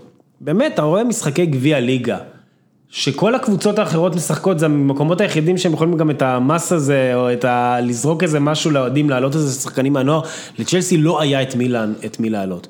עכשיו, בסיטואציה הזאת, אם אני נגיד מוריניו, מאמן את הבוגרים, וזה מה שיוצא לי מהאקדמיה, אני לגמרי מבין את הציטוט שהוא אמר, שאם זה האקדמיה, לא צריך אקדמיה. אם האקדמיה לא מסוגלת לספק לי שחקן אחד. אגב, אנחנו לא יודעים אם הוא אמר את זה. ברור לי, ברור לי. עכשיו גם, זה קצת ביצה ותרנגולת, כי אתה יכול להגיד למאמן, תיקח אתה ותאמין בשניים ותזרוק אותם ונראה. אבל אני מאמין גם בקטע הזה קצת על שיקול הדעת של מוריניו, ועובדה שאף אחד לא יצא והפך להיות שחקן גדול במקומות אחרים, בכל השזה. לא שצ'לסי ויתרה על איזה שחקן נוער, שהיום הוא כוכב אירופאי, תקלו, אני לא מכיר דבר כזה. ולכן האקדמיה... קווין דה ברויינה, מוחמד סלאח. לא, לא, הם לא גדלו אצלנו, סליחה, הם לא גדלו אצלנו, הם הגיעו כשחקני בוגרים, נכון שזה סיפור ארוך, לא נתנו להם צ'אנס, אבל הם לא תוצרי האקדמיה של צ'לסי בשום צורה. ואני אומר, בהקשר של האקדמיה של צ'לסי, שנים היא לא עשתה עבודה, לא הביאה שחקנים, בהקשר הזה היה הגיוני במרכאות להגיד, לא צריך אותה בכלל. לא יודע אם באמת היו סוגרים אותה. אני זוכר את כן ג'ודי מוריס אומר שמאמנים פשוט לא הסתכלו על האקדמיה, יכול כי. הם היו, הם הסתכלו אך ורק על העונה והמשחק הבא, ופשוט לא היה להם זמן לאקדמיה. אנחנו יודעים איך אנחנו אומרים, כשהטווח הבינוני זה עוד חודש והטווח הקצר זה המשחק בשבת הקרובה, אז אין לך זמן להסתכל על האקדמיה. ורומן אברמוביץ' במשך שנים ניהל קבוצה שמאמן מפוטר אחת לשנה, אם לא יותר. אז אין זמן, זה הכל מגיע מהראש. ושוב אני אומר, השנה איכשהו הכל הגיע לכדי זה, שיש גם מאמן שהוא לא בלחץ, למפרד, הוא יודע, שום דבר לא ברור לחלוטין, אבל הוא לא בלחץ של פיטורים, גם אם העונה הזאת לא תהיה טובה מבחינת תוצאות, והכל יתכנס לזה שהוא מרגיש שיש לו את הגב ויש לו את היכולת להשתמש בדור המדהים הזה. אה, מה ייחשב לכישלון עבורך, מבחינת, כאילו, מבחינת העונה הזאת? כלומר, אם למפרד, זה לא יקרה, כן, אבל אם הקבוצה מסיימת מקום 17 ומודחת מכל הגביעים ונראית זוועה בליגת האלופות, אז, אז אתה תגיד, אוקיי, צריך מאמן חדש, או מה- ייחשב לכישלון שאתה אומר, טוב, זה לא יכול להמשיך ככה? זה שאלה קשה, כי אין לה תשובה עובדתית של תוצאה. אני חושב שבוא נגיד שכרגע top 4 זה לגמרי מטרה ריאלית, אין סיבה שצ'לסי לא תכוון לשם, לצורך העניין גם למקום שלישי, אוקיי? אני יכול לקבל מצב שלא נהיה ב top 4 וזה לא ייראה לי קטסטרופה. אנחנו לא יודעים מה יהיה, תשמע, ארסנל תאורטית יכולה להיות יותר טובה מצ'לסי השנה, בקלות אפילו. לסטר כרגע נראית זאת אומרת, טוטנאם עדיין, אה, יש, יהיה מאבק על ה top 4, צ'לסי בטח שאין לה כרטיס מובטח, זה ברור. אני חושב שהאכזבה באמת תהיה, בוא נראה מה יהיה בצ'מפיונס ליג, אם תעוף בבתים, כמובן שזה פדיחה, אין סיבה לזה. ואני חושב, אתה יודע, אייאקס ולנסיה. ולנסיה, אוקיי, אם ליל, זה לא קבוצה אה, אני לא, פשוטה. אני לא מזלזל באף אחד, ועדיין התקציב שלנו והמשכורות כן. והכל יותר גבוה מכל השלוש האלה. אני חושב שלא לסיים באחד משני המקומות ראשונים, זה לא, אין לזה הצדקה. אבל שוב, אני לא חושב שעל זה תקום ותיפול העונה, נו, אז עברת את שלב הבתים, אז תעוף אולי בשמינית, זה לא העניין. אני חושב שאני אתאכזב אם הקבוצה לא תתקדם, עם חלק מהצעירים שעכשיו הכל נראה ורוד, דיברנו קצת על תמי אברהם, תמי אברהם יכול עכשיו חלילה חודשיים לא לשים גול גם. אנחנו כרגע הכל נראה ורוד בנקודה שאנחנו מקליטים, אבל אם לא תהיה התקדמות אמיתית של הצעירים, ותוסיף תוצאות לא טובות, משמע לצורך העניין שלב בתים ומיקום בינוני באמצע הטבלה, אז ברור שזאת תהיה אכזבה. אה, בפציעות צריך להימנע נכון. כמובן, RBL, אה, RLC, רובין לופטוס צ'יק, שלא לא דיברנו עליו הרבה, אבל לטעמי השחקן הכי מוכשר אחרי אדסון אודוי מכולם, אה, והוא סיפר איך שהוא חשש להמשך הקריירה שלו עם הפציעה, אותו דבר גם אה, אדסון אודוי, שניהם בעצם השבוע יום אחרי יום, מספרים על הפציעות הקשות שהם עברו. אותה פציעה, ממש. אה, ממש, ואותה פציעה, ו- וסיפרו על זה שהם חששו שהם לא יחזרו לשחק, ואם יחזרו הם יהיו לאותה רמה, אז אה, כן, גם העניין הזה.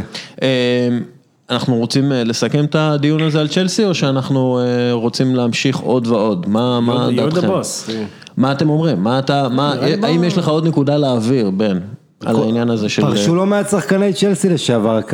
יותר, אבל הם יותר במועדון, זה, שזה דבר נהדר. פטר צ'ך, שוער ההוקי, הוא הטכניקל כן. דירקטור, שאנחנו לא בטוחים עד הסוף מה זה אומר עדיין, כן? אולי ימים, יבואו ונבין בהקשר של צ'לסי, כי אני לא חושב שהוא זה שמחליט על ההחתמות. אה, ולמקללה בקבוצה, וכמובן ג'ודי מוריס הוא העוזר של למפרד. דרוגבה? חבר מאוד טוב שלו, אולי גם דרוגבה יבוא. אבל זהו, אני חושב שנתנו את מנת הצ'לסי, ובאמת הכל תלוי, העונה הזאת רק התחילה, וזה, אני כאוהד אני כל כך שמח מזה, יש כל כך הרבה עוד, כל משחק הוא מרתק. כן. כל משחק הוא מרתק, ואנחנו עוד נלמד ונראה המון. ו- וזה באמת צ'לסי בוא שהיא... נסכם בסוף עונה. ובאמת צ'לסי שהיא קבוצה, היא בריטיש טים או אינגליש טים, שזה משהו, אה, משהו נהדר. יש עוד מושאלים, חלק מצליחים יותר, חלק פחות. אבל אה, זו, זו הייתה שנים האחרונות קבוצה יותר ספרדית, היו בה יותר ספרדים מאנגלים. ריס, ריס ג'יימס אמור להיכנס לעניינים, ג'יי- נכון. והוא מגן בסך מאוד הכל- עכשיו. יחליף את אה, אספי די בוודאות, לדעתי אגב עוד במהלך העונה הזו.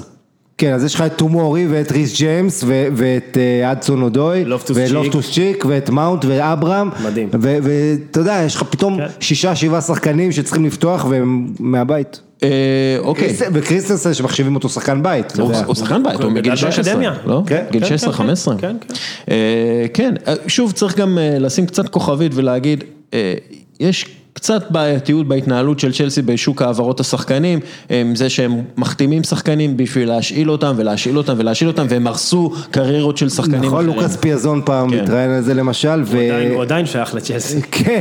תראה, זה נכון, אבל הם אה, פועלים בת- בתנאים שהחוק מאפשר להם, זאת אומרת, כן, הם לא עושים משהו שהוא לא והחוק הולך חוקי. להשתנות. אה, אוקיי. פיפ"א לא חושבת ככה, אבל בסדר. שישנו את החוק, פיפא, שיתכבדו כן. מה שנקרא, ו... טוב, אה, בוא נעבור קצת ליריבות. אה, גם.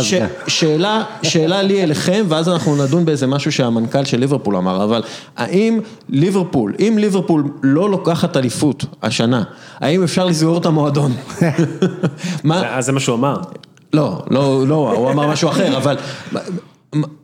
זה, זה, אם ליברפול מפסידה את זה, זה באמת, הם לא ייקחו אף פעם את האליפות, אה? כלומר, אנחנו יכולים להסכים על זה? ש... הם הם עדיין ייקחו לפני מאצ'סטר יונייטד, אבל תשמע, ה- ה- ה- אני חושב ש... אה, כן, 30 שנה עברו, 8 נקודות יתרון לסיטי, זה משהו שגם העונה שעברה לא היה, היה להם 7 ואני לא... לא, היה עשר שנה אה, שעברה. כן, אבל עם משחק, חסר זה לא נכון. אותו דבר, אז אני קורא לזה 7. בשלב הרבה יותר- בשלב הרבה יותר, אה, בדיוק, זה היה מתקדם בינואר, לפני משחק העונה ביניהם בתחילת ינואר. כן. אז עדיין שלב מאוד מאוד מוקדם בעונה, וליברפול רק המשחקים הקשים שלה עכשיו מתחילים, אה, הלחץ יהיה עצום.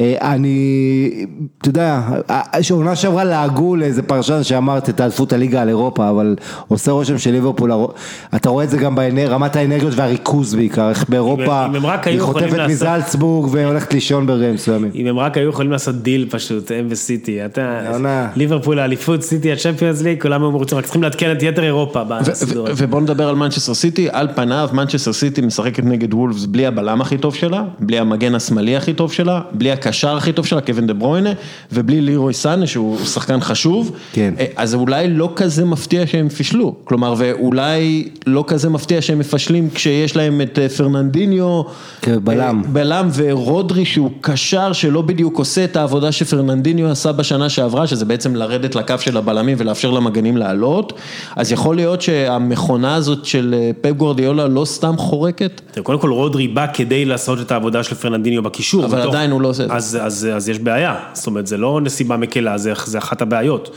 כי הוא, בשביל זה הוא הגיע בהרבה מאוד כסף. אני כן חושב שזו הפתעה, גם כי וולפס מפסידה נקודות אה, על ימין ועל שמאל בתחילת העונה הזאתי. אנחנו, צ'לסי ניצחו שם די בקלות. אבל היא התחברה עכשיו, היא השיגה ניצחון ראשון על ווטפורד. ו- ובמיוחד שכמובן שאתה רואה שליברפול פשוט לא מאבדת נקודה, אז אין לך את הלוקסוס הזה לאבד שום דבר נגד וולפס בבית.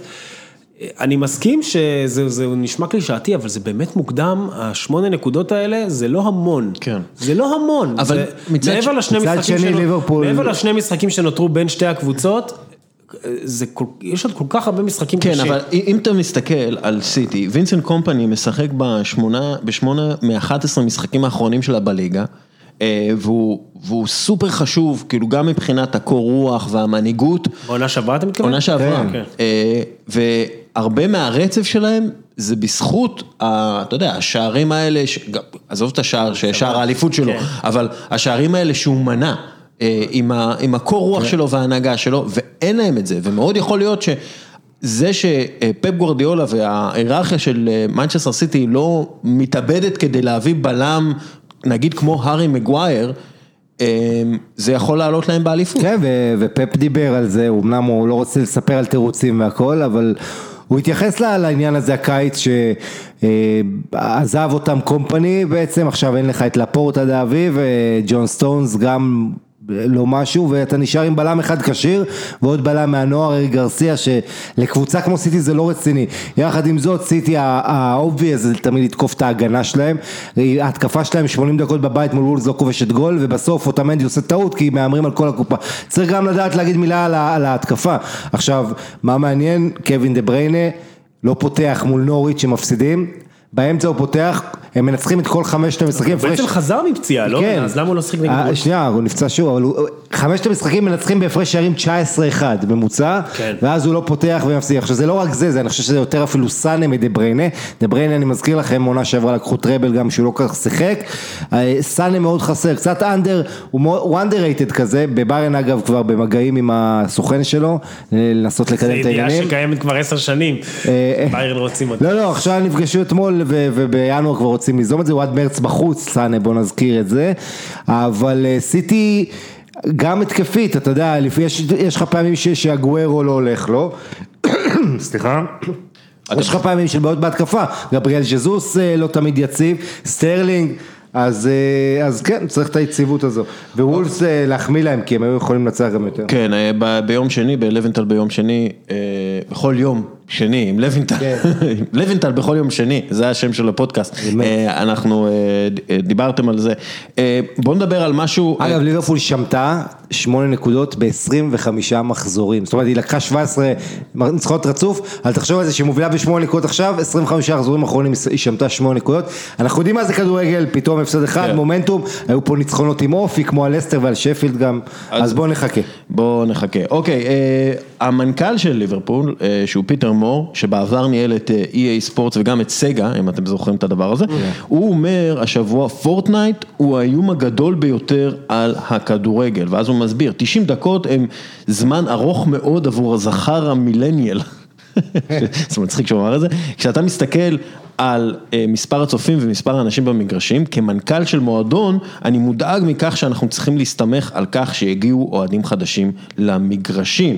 ואז הוא אומר, אם אנחנו, אה, סליחה, לא הוא אומר, אנדריאה איניאלי, היושב ראש של אה, יובנטוס, הנשיא, הבעלים, הוא אומר, אם אנחנו לא מתקדמים, אנחנו פשוט מגנים על שיטה שפשוט לא נמצאת בעתיד, שיטה שהופכת את המשחקים המקומיים ללא מעניינים עבור הילדים, וגם הוא אומר, הדרך להתמודד עם ה- עם הפורטנייט זה להפוך את הכדורגל למעניין יותר. אז אה, אני יודע שלך יש הרבה מה להגיד על הנושא, בן, פורטנייט זה אכן אה, איום כזה גדול על הכדורגל? חד משמעית כן. אני חושב, גם דיברתי על זה די הרבה באחד הפרקים בפודקאסט ש- שאני הגשתי, עושים ספורטקאסט, 90 דקות זה המון זמן היום למשחק כדורגל. עכשיו, קודם כל יש את הבעיה הספציפית הזאת, שחלק, אנשים לא כל כך מדברים על זה, זה כבר נהיה כאילו ברור, אבל חלק גדול מהזמן הזה זה זמן מת. זה פשוט נורא, בליגה הישראלית זה נראה, מרגיש לי יותר מחצי מהזמן, שהכדור לא באמת רץ, יש ויכוחים ודיבורים וצהוב וקרן, ועד שהוא מביאים את הכדור, ועד שזה, ופאול וחומה, ו... ו... אבל זה נכון בגדול גם ברמות הכי גבוהות שיש. אני, תשמעו, אנחנו כבר, אנחנו כבר לא כל כך צעירים, אנחנו כבר קצת דור מבוגר יותר, ואני מתאר לעצמי שגם חלק גדול מהמאזינים שלנו עכשיו, אבל הדור הצעיר, שזה מן הסתם תמיד הדור החשוב, כי הוא זה ש, שיחליף אותנו, אני שומע מחברים שלי מהעבודה, נגיד מהילדים שלהם, יש לי, חבר טוב שלי צלם, הילד שלו חולה ארסנל, מכיר את כל הקבוצות, כל המשחקים, כמו שאנחנו היינו כשהיינו ילדים. הוא לא יושב לראות משחקים. הוא, הוא, הוא אנציקלופדיה לכדורגל, הוא בחיים לא יושב 90 דקות לראות משחק, מי, הוא אומר מי המשוגע שישב עכשיו שעתיים לראות כדורגל.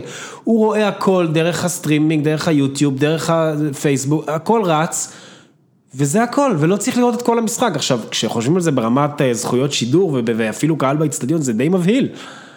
וכשזה המצב, אז אוקיי, הוא מאוד אוהב כדורגל, אבל הרבה אחרים, אם זה, אם, אני חושב, אני נכנס לראש של המילניאל, אה, איך אמרת, הזכר המילניאל הזה, אז כבר עדיף לקבל את הריגוש באמצעות באמת פורטנייט, או מה ש, שלא יבוא. אם ה-90 דקות האלה הם יותר מדי, אז, אז הכדורגל כולו בדרך אבל מה, החוצה. לקצר את המשחק ל-45 דקות? כן, לא, 45 לא, אבל 60, כן, כן. זה נשמע היום אה, הזיה מה שאתה, נכון? זה נשמע כאילו מה, אבל זה מה שיהיה. דסקל, תוך 10-15 שנה, שזה עלול להיות מאוחר מדי, זה מה שיהיה. או שידאגו באמצעים אחרים שאני לא רואה כרגע איך הם אה, אופציונליים, שישחקו יותר זמן ב-90 דקות האלה, ה-90 דקות האלה ירגישו כן, אחרת. כן. תראה, כבר עכשיו הם משחקים בסביבות ה-63 דקות בפרמייר ליג, כלומר, אה, הכדור רץ, זה הכי הרבה מבין כל הליגות וכאלה, אבל אתה יודע, בסופו של דבר, אה, כדורגל הוא 90 דקות כולה. זה הרבה, זה המון. אבל נכון, אז אתה, האם אתה משנה את המסורת האדירה הזאת שלך בשביל להתאים כן. אה, את עצמך לעידן כן. אה, של אה, משחקי מחשב? כן? תראה, זו לוינטל, מה אתה אומר? לא, זו שאלה מרתקת, כי אתה יודע, בסופו של דבר הכל כסף, תראה NBA וסין וכל דבר שאת לא, כל דבר שלא קורה היום בעולם הספורט, זה קשור לכסף, וזה שהקלאסיקו, אה, משחקים אותו בשעה שתתאים לסין בכלל. אה, אז, אז אתה יודע, הדברים האלה אני לא, אני לא פוסל אותם ולא אומר זה מופרך, זה לא יקרה, זה לא הגיוני. אה, ברור שזה יידרש פה את הניסיונות וזה ייקח זמן, אבל לגופו של עניין, מה שעניאלי רצה, ועניאלי חותר אליו, זה להקים את סופר הליגה האירופית כן. שלו, ולהקים בעצם איזה ליגה שתהיה סוג של NBA אירופי, והוא, אה, אתה יודע, אתה יכול לקרוא לו גלובליסט, ואנחנו נמצאים בוויכוח הזה של המעמד של הליגות, ומתי, וצריכות להיות משוחררות. תראה, דבר אחד אנחנו יכולים להסכים. העומס על השחקנים, ואנחנו מדברים על זה. צריך להוריד כמות המשחקים, צריך להוריד את הליגות הגדולות מ-20 קבוצות, כי ב, ש, שריאל וברסה ואתלטיקו מתמודדות עם איזה 10 קבוצות שאין להם תקציב בערך 10, כן, קצת פחות, אבל קבוצות שיש שהן תקציב הרבה יותר קטן, צריך לה- להקטין את הליגות ל-16, נגיד קבוצות, ואז אתה תוכל לעשות את זה יותר מעניין. אז אני חושב, אה, סליחה, בוא לא שזה... נשכח, יש גם אה, פנטזי, ויש עוד משחקים, זה לא רק זה. לוינטל, אנחנו ממליצים כבר הרבה מאוד זמן לקצר את הליגות, אה, להפוך את הכדורגל, כן. את לוח השנה של הכדורגל להרבה יותר ברור, שבעה חודשים של כדורגל עד מועדונים. מרץ לסיים את הליגות, ואז אבל סליחה חודשיים. חבר'ה, זה בדיוק הנקודות האלה, זה לא הנקודות החשובות. אנחנו, זה כמו שבליגה הישראלית תמיד אומרים להגדיל את הליגה, להקטין את הליגה, לא. להגדיל כל שנתיים ההפך ממה שקיים. זה לא משנה לילדים אם הליגה בפרמייר ליג תהיה 20 קבוצות או דווקא, 18. אני, לא, אני או- דווקא, אז אני חושב שכן, אז כי אני אומר, לדעתי זה לא העניין, לדעתי העניין זה המשחק עצמו. המשחק עצמו, אני חושב שהמשחק צריך להיות אירוע. אה, ומה זה אירוע? אירוע זה משהו שקורה פעם בשבוע. אני חושב שכשיש לך את האירוע הזה פעם בשבוע, 90 דקות, שאתה יכול לשבת עם אבא שלך או עם חברים שלך ולראות את המשחק הזה, יש לזה ערך הרבה יותר גדול מארבעה משחקים בשבוע שכאילו הילדים חייבים לראות, כביכול, ואתה יודע, זה כמו פורטנייט, זה כמו לפתוח את... אה, less is more. כן, less is more, בדיוק, less is more, וכמו שהפוטבול האמריקאי הוא אה, אירוע של אר... כמה, ארבעה חודשים העונה, וכל שבוע יש את האירוע הזה, ואנשים צופים באירוע הזה והרייטינג עדיין מאוד גבוה, ככה אתה צריך לחשוב על כדורגל, משהו של אירוע של פעם בשבוע, שאנשים יכולים להגיע ולראות בטלוויזיה ולהתחבר סביבו, כי זה, הכדור... זה, זה לאורך, לאורך השנים, ככה הכדורגל התחזק. כן, אבל, אבל לא, העניין הזה של הפוקוס, תראה, אני מבין לא, את העניין אבל הזה שנייה, של אבל רק- הסבלנות שלנו בעידן הזה, אנחנו נמצאים בעידן לא. של חלוקת קשב. נכון. ילדים שגדלים היום, יש להם טוויטר, יש, יש להם אלף, עזוב טוויטר, יש להם אינסטגרם ואלף דברים פתוחים אבל, במקביל. אבל בדיוק על זה אני מדבר, יש להם אלף דברים פתוחים, ותראה בטוויטר האירוויזיון הרבה יותר מעניין כשהוא פעם בשנה, נכון. אם היה לך אירוויזיון נכון. כל שבוע, או המונדיאל, שזה פעם בארבע שנים, ואתה זוכר מה הולך בטוויטר. ואז. כל הצעירים, ואז כל הצעירים כן. נכנסים לזה, כי, תראו, אתה יודע, מה, אתם לא צריכים לשכנע אותי שאני חושב שכדורגל זה הדבר הכי מדהים בעולם, אני יכול לראות אה, ארבעה משחקים ברצף, אני גם עושה את זה. אבל אתה זקן. כולנו עושים, בדיוק, אבל זה לא הוויכוח, אנחנו לא משכנעים פה את כן, שלושתנו כן. עם אה, כדורגל, אוקיי? אנחנו קהל שבוי עד יום מותנו, זה ברור. אנחנו מסתכלים על אנשים אחרים ועל צעירים. עכשיו, כמו שבאיזשהו מקום, סליחה על הסטריאוטיפיות, אני לא יודע איך אשתך בכדורגל, אבל כמו שהנשים שלנו אומרות לנו, מה אתם רואים?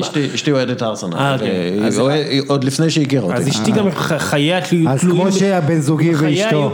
בזה, לא, לא יראו, אה, לא תראה משחק, כאילו, גם לא גמר מונדיאל. אה, והיא פשוט תגיד לי, מה, בשביל ש- גול או שניים או שלושה במשחק, לשבת לראות את זה, עכשיו תמיד אנחנו אומרים לה, זה לא, זה לא עובד ככה, אבל בסוף אתה חושב שוב על הילדים, אתה אומר, כן, זה כן עובד ככה. אבל לא, זה לא עובד ככה, כי הכדורגל מגיע עם סיפור, הוא מגיע עם נרטיב, הוא מגיע עם היסטוריה, זה לא... איזה ילדים שלא קראו ספר בחיים, איזה נכון, סיפור. לא, אבל זה לא פורטנייט. פורטנייט מגיע, כן, מגיע עם יותר סיפורים. לא, הוא לא. לא, הוא לא. כי אין לך את ההיסטוריה הזאת של הפורטנייט. אין מה לעשות. עכשיו, שוב, אתה, פורטנייט יכול לחיות לצד כדורגל, כדורגל יכול לחיות לצד פורטנייט. אני לא חושב שיש איזה איום, הפורטנייט מאיים, עוד, עוד שנתיים ישחקו משהו אחר כבר. זה, זה לא, אתה יודע, פורטנייט, כי עם כל הכבוד לפורטנייט. אבל כן, הפלייסטיישן והמשחקים והאונליין וכאלה. תראה, בסופו של דבר, אולי פשוט כדאי להפוך את האירועים, את הכדורגל, את אירועי הכדורגל לאירועים חברתיים וקהילתיים ופתוחים לכולם, מחירי כרטיסים נמוכים, פעילויות לצעירים, אווירה בטוחה, תחושה שאתה חלק ממשהו גדול יותר ומשמעותי. כן, אבל זה רומנטי מדי. לא, זה- אבל זה, זה, את- אבל מה זה רומנטי מדי? זה הלב של הכדורגל, זה, אתה יודע, זה, אני לא רוצה להגיד כמו פעם, אבל אתה יודע, כל הדברים שהפכו את הכדורגל למשהו היום, שזה אירוע, שזה כן. משהו חברתי, משמעותי, גדול וחשוב, הם דברים... המושגים של חברה השתנתה בעידן של האינטרנט, היום הקהילות הן קהילות מדומיינות. אבל, נכון, אבל האדם הוא עדיין אדם, הוא עדיין יצור קהילתי שרוצה להיות עם חברים סביבו ורוצה להיות עם קהילה סביבו, זה משהו טבוע בנו בטבע שלנו. פורטנייט מאוד הלוואי. מוצלח, פורטנייט מאוד מוצלח הרבה בגלל שהוא מתחבר לעניין הזה של הקהילה הבינלאומית הגדולה. זה. נכון, ו- וחלק מהעניין זה החיבור הזה לקהילה, וזה גם דרך ה social media, אבל שוב, האורך, היחידת זמן של סובלנות הולכת ומתקצרת, וזה משהו שהוא עקבי, וההמצאה הזאת שאני מחזיק ביד, הס- הסולארי, הסמארטפון זה ההמצאה הכי, אולי הכי משמעותית באנושות, בטח ב... ב- ב- בעידן האחרון בוא נקרא לזה ככה זה משנה אנשים כל חמש דקות אנשים נמצאים בתוך המכשיר הזה. הסבלנות הולכת ומתקצרת אתה צריך כל, כל, כל הזמן להעלות את סף הריגושים אה, ו- ובמובן הזה כן יש פה בעיה לכדורגל יש פה אתגרים שצריך להתמודד איתם. אה, ואתה יודע מה ראיתי את יובה אינטר שהיו אפשר להוריד את העיניים מהמסך הלוואי כל משחק היה ככה אבל אחד מהדברים בכדורגל לטובה ולרעה זה השוני הגדול מליגה לליגה ומשחק למשחק אה, וזה אחד הדברים אבל אבל אתה יודע אה, ב- יהיו שינויים לאורך זמן יש תחרות אני חושב שההשלכות של ההמצאה הזאת של הסמארטפון הן כל כך אדירות שאנחנו עוד לא התחלנו אפילו להבין אותן. לסיכום, לוינטל, צריך כדורגל יותר איכותי, יותר יובנטוס אינטר, פחות יובנטוס ספל. נכון. אה, ו, ואם זה אומר שצריך NBA של כדורגל או משהו כזה, אז יכול להיות שזה מה שצריך, אבל צריך לעשות את זה תוך כדי שמירה על הליגות המקומיות, שזה שזה בעצם הלב הפועם. כן, זה מאוד בעיה כי זה גם עניין של מסורת ועניין של אה, לחצים ופוליטיקה וזה, אבל, אבל כמו שאתה אומר, אה, אה, אל תשכח ש... עבור קבוצות קטנות בכל הליגות, המטרה הגדולה זה לפגוש יום אחד קבוצה גדולה. כשאתה לוקח, מוציא את ברצלונה או ריאל מדריד מהליגה הספרדית, אתה מייתר את המשמעות של ליגה הספרדית עבור כל היתר. זה אומר, אתה יודע, בזמנו אני זוכר, היה לי סלם מרגי, אה, חברנו הטוב, שהוא אה, בכה על זה שלמה ברסה וריאל צריכות לוותר על כסף, למה הספרדיות אחרות בליגה, הרי הן אחראיות לכל ההכנסות. ואתה יודע, והיה לנו את העניין הזה של... הסברנו לו, אתה צריך בשביל שיהיה ליגה, שיהיה תחרות, שיהיה עניין, אתה לא יכול שכל הכסף ילך להגדרות, צריך פה איזה מערכת, אה, כמו שעושים במקומות אחרים, ולכן, אה, אתה יודע, זה הכל עניין של איזונים, ואיך אתה מוצא את המפתח הזה. אה, אוקיי, דרך אגב, יש ל- לפרמייר ליג מנכ"ל חדש, בקושי דיברנו על זה בשבוע שעבר, אבל אחד מההתמודדויות שלו ואחד מהאתגרים שלו זה בדיוק זה. לא? כן, הבחור מהגרדיאן, דניאל, לא דניאל, איך קוראים אותו? דניאל אה, לא משנה, לא, לא, אה, אה, דיוויד פמסל, בכל מקרה, הוא הולך להתמודד עם הרבה דברים, יש לו הרבה אתגרים. אני, שאלה אליך, שאלה באותו עניין. העניין הזה של שידור, אתם יודעים שבאנגליה הרי אי אפשר לראות את המשחקים, את רוב המשחקים שמשודרים. זה, אם אתה אוהב כדורגל אנגליה, אל תחיה באנגליה, כאילו אם אתה רוצה לראות את הפרמייר ליג. זה מדהים. זה, זה אחד הדברים, אבל, אבל אני רוצה לשאול אותך באמת על העניין הזה. אני חושב שכל העניין הזה של תשלום מול חשיפה, הרי אתה רוצה להגדיל את החשיפה, בוא תהיה פתוח, תאפשר שיראו אותך ביוטיוב, טוויטר, תשידור, ויש את הגישה ש, שהולכת היום של בתשלום, כן, אני חושב שדייב גרול אמר את זה. אתה רוצה יותר פרסומות, אתה צריך יותר חשיפה. אני, לגמרי, אני חושב שדייב גרול אמר את זה, ודייב גרול אה, תיאר את, אה, את העתיד של אה, תעשיית המוזיקה בעצם, כשהוא אמר את זה לפני איזה עשר שנים, הוא אמר, תביא להם את המוזיקה שלך בחינם, והם יגיעו אליך, הם ישלמו עבורך. אה, אתה יודע, אם אין, אה, אה, אם אין שירים ביוטיוב של, לא יודע, דואה ליפה, כן, אף אחד לא יגיע להופעה שלה כדי לראות אותה שרה את השירים האלה, לאירוע. הכדורגל האנגלי ובכלל הכדורגל, אם זה מנהלת הליגה כאן, או זה, צריכים לשחרר את ה highlights כמה שיותר מהר לדור היוטיוב ודור הטוויטר ודור הפורטנייט. אנחנו שיהיה רואים את זה יותר ויותר אגב. נכון, לא, אנחנו רואים את זה ב-NBA, כן. שהם לא אכפת להם מי משתמש בתוכן נכון, שלהם, נכון. כל עוד התוכן שלהם שם בחוץ, נכון. כי אז אנשים יגיעו, הם רשמו שיאים של הכנסות מהליג פאס. ואז זה אתה- ב- ואז אתה משלם כן. על הליג פאס, כשאתה. מקבל את הטעימה אתה רוצה יותר. בדיוק, אתה צריך, הליגה האנגלית היום, ברגע שאתה מעלה איזה משהו, וידאו עם 30 שניות של, אה, של אה, ג'וזה מוריניו אה, צועק, אז הם, אה, הם אבל אה, אה, סוגרים סרי- אותך. אגב, הסריה A לעומת זאת, אני כמעט כל יום בבוקר שאחרי משחק אתה כותב את ה- ב- ביוטיוב, אתה מוצא ביוטיוב יש לך את כל תקצירים- התקצירים. תקצירים נהדרים. כן. הסריה, אגב, הם, הם קנאים בקשר למישהו אחר שמעלה את התוכן שלהם. נכון, זה לא, זה ה-NBA, ה-NBA באמת משחררים. משחררים, אני יכול להעלות אה, וידאו של אה, ה-NBA משהו, וזה פשוט עוזר להם זה מבחינת מגדיל השיווק. להם את ה- את הדיון, את העניין, את העיסוק, בטח. כן. אני, אחד הדברים שמבאסים אותי, אגב, זה עניין של זכויות, שאתה יודע, אם מישהו מעלה איזה משהו ממדינה אחת, זה נחסם ואתה לא רואה את זה אצלך, אתה יכול לראות כמות הריטוויטים והלייקים, נגיד. כן, זה, זה, זה משהו ששוב צריך, אה, הכדורגל אבל צריך באמת לחשוב יכול על להיות זה. שכדורגל גם יהיה מיזוג עם הפורטנייט, זאת אומרת, אם כן יחפשו, אה, אתה יודע, כמו שיש לך את ה... אתה תוכל לשחק עם קולו מונסון אודוי שיורה לתמי אברהם. אה, הם בטוח מצוינים, הם בטוח מצוינים בזה. כן, אה, למרות שתומורי אמר שהוא לא משחק אה, פורטנייט ופיפא. זה סינתזה הוא- הוא כזאת. קורא ספרים. טוב, אה, בואו אה, נדבר, אה, אוקיי, ככה, מנצ'סטר יונייטד, נדבר על, אה, עליהם, אה, ציפינו כבר שהם יפטרו את אה, גונאר סול, סולשיאר, זה לא יקרה, כנראה זה לא יקרה. חכה, אף פעם לא מאוחר. כן. כבר, זאת אומרת, כן מאוחר, אבל זה עוד יכול לקרות. כן, עכשיו זה מתפוצץ, אז יוצא הפרק וזה, לא משנה. ג'יימי קראגר אמר על הגלייזרים שהם בעלי בית, בעלי הבית אחראים לא היו סובלניים כלפי גישה כזו לניהול המועדון, הוא מדבר על אד וודוורד בעיקר, זה זה מה שמוביל אותי למסקנה של הגלייזרים, פשוט לא אכפת מיונייטד, כי הם ממשיכים להרוויח כסף, לא משנה מה קורה על המגרש. מנצ'סטר יונייטד זה לא משבר חד פעמי, זה משבר קיומי, המועדון הזה. בעצם המועדון הזה חווה איזה סוג של משבר שאני חושב שהוא לא ייפתר עד שמשפחת גלייזר תמכור אותו, את המועדון. אה, ואז יגיע בעלים שאכפת לו מהקבוצה ורוצה לנהל אותה בצורה ראויה. כי כרגע אנחנו, שוב, אנחנו רואים, אין להם את המנהל כדורגל שמדברים על שנתיים, כבר שלוש שנים. זה. וודוורד זה האיש שלהם. בדיוק, וודוורד מנהל את זה, כל קבלת החלטה מקצועית שלו היא סוג של אסון.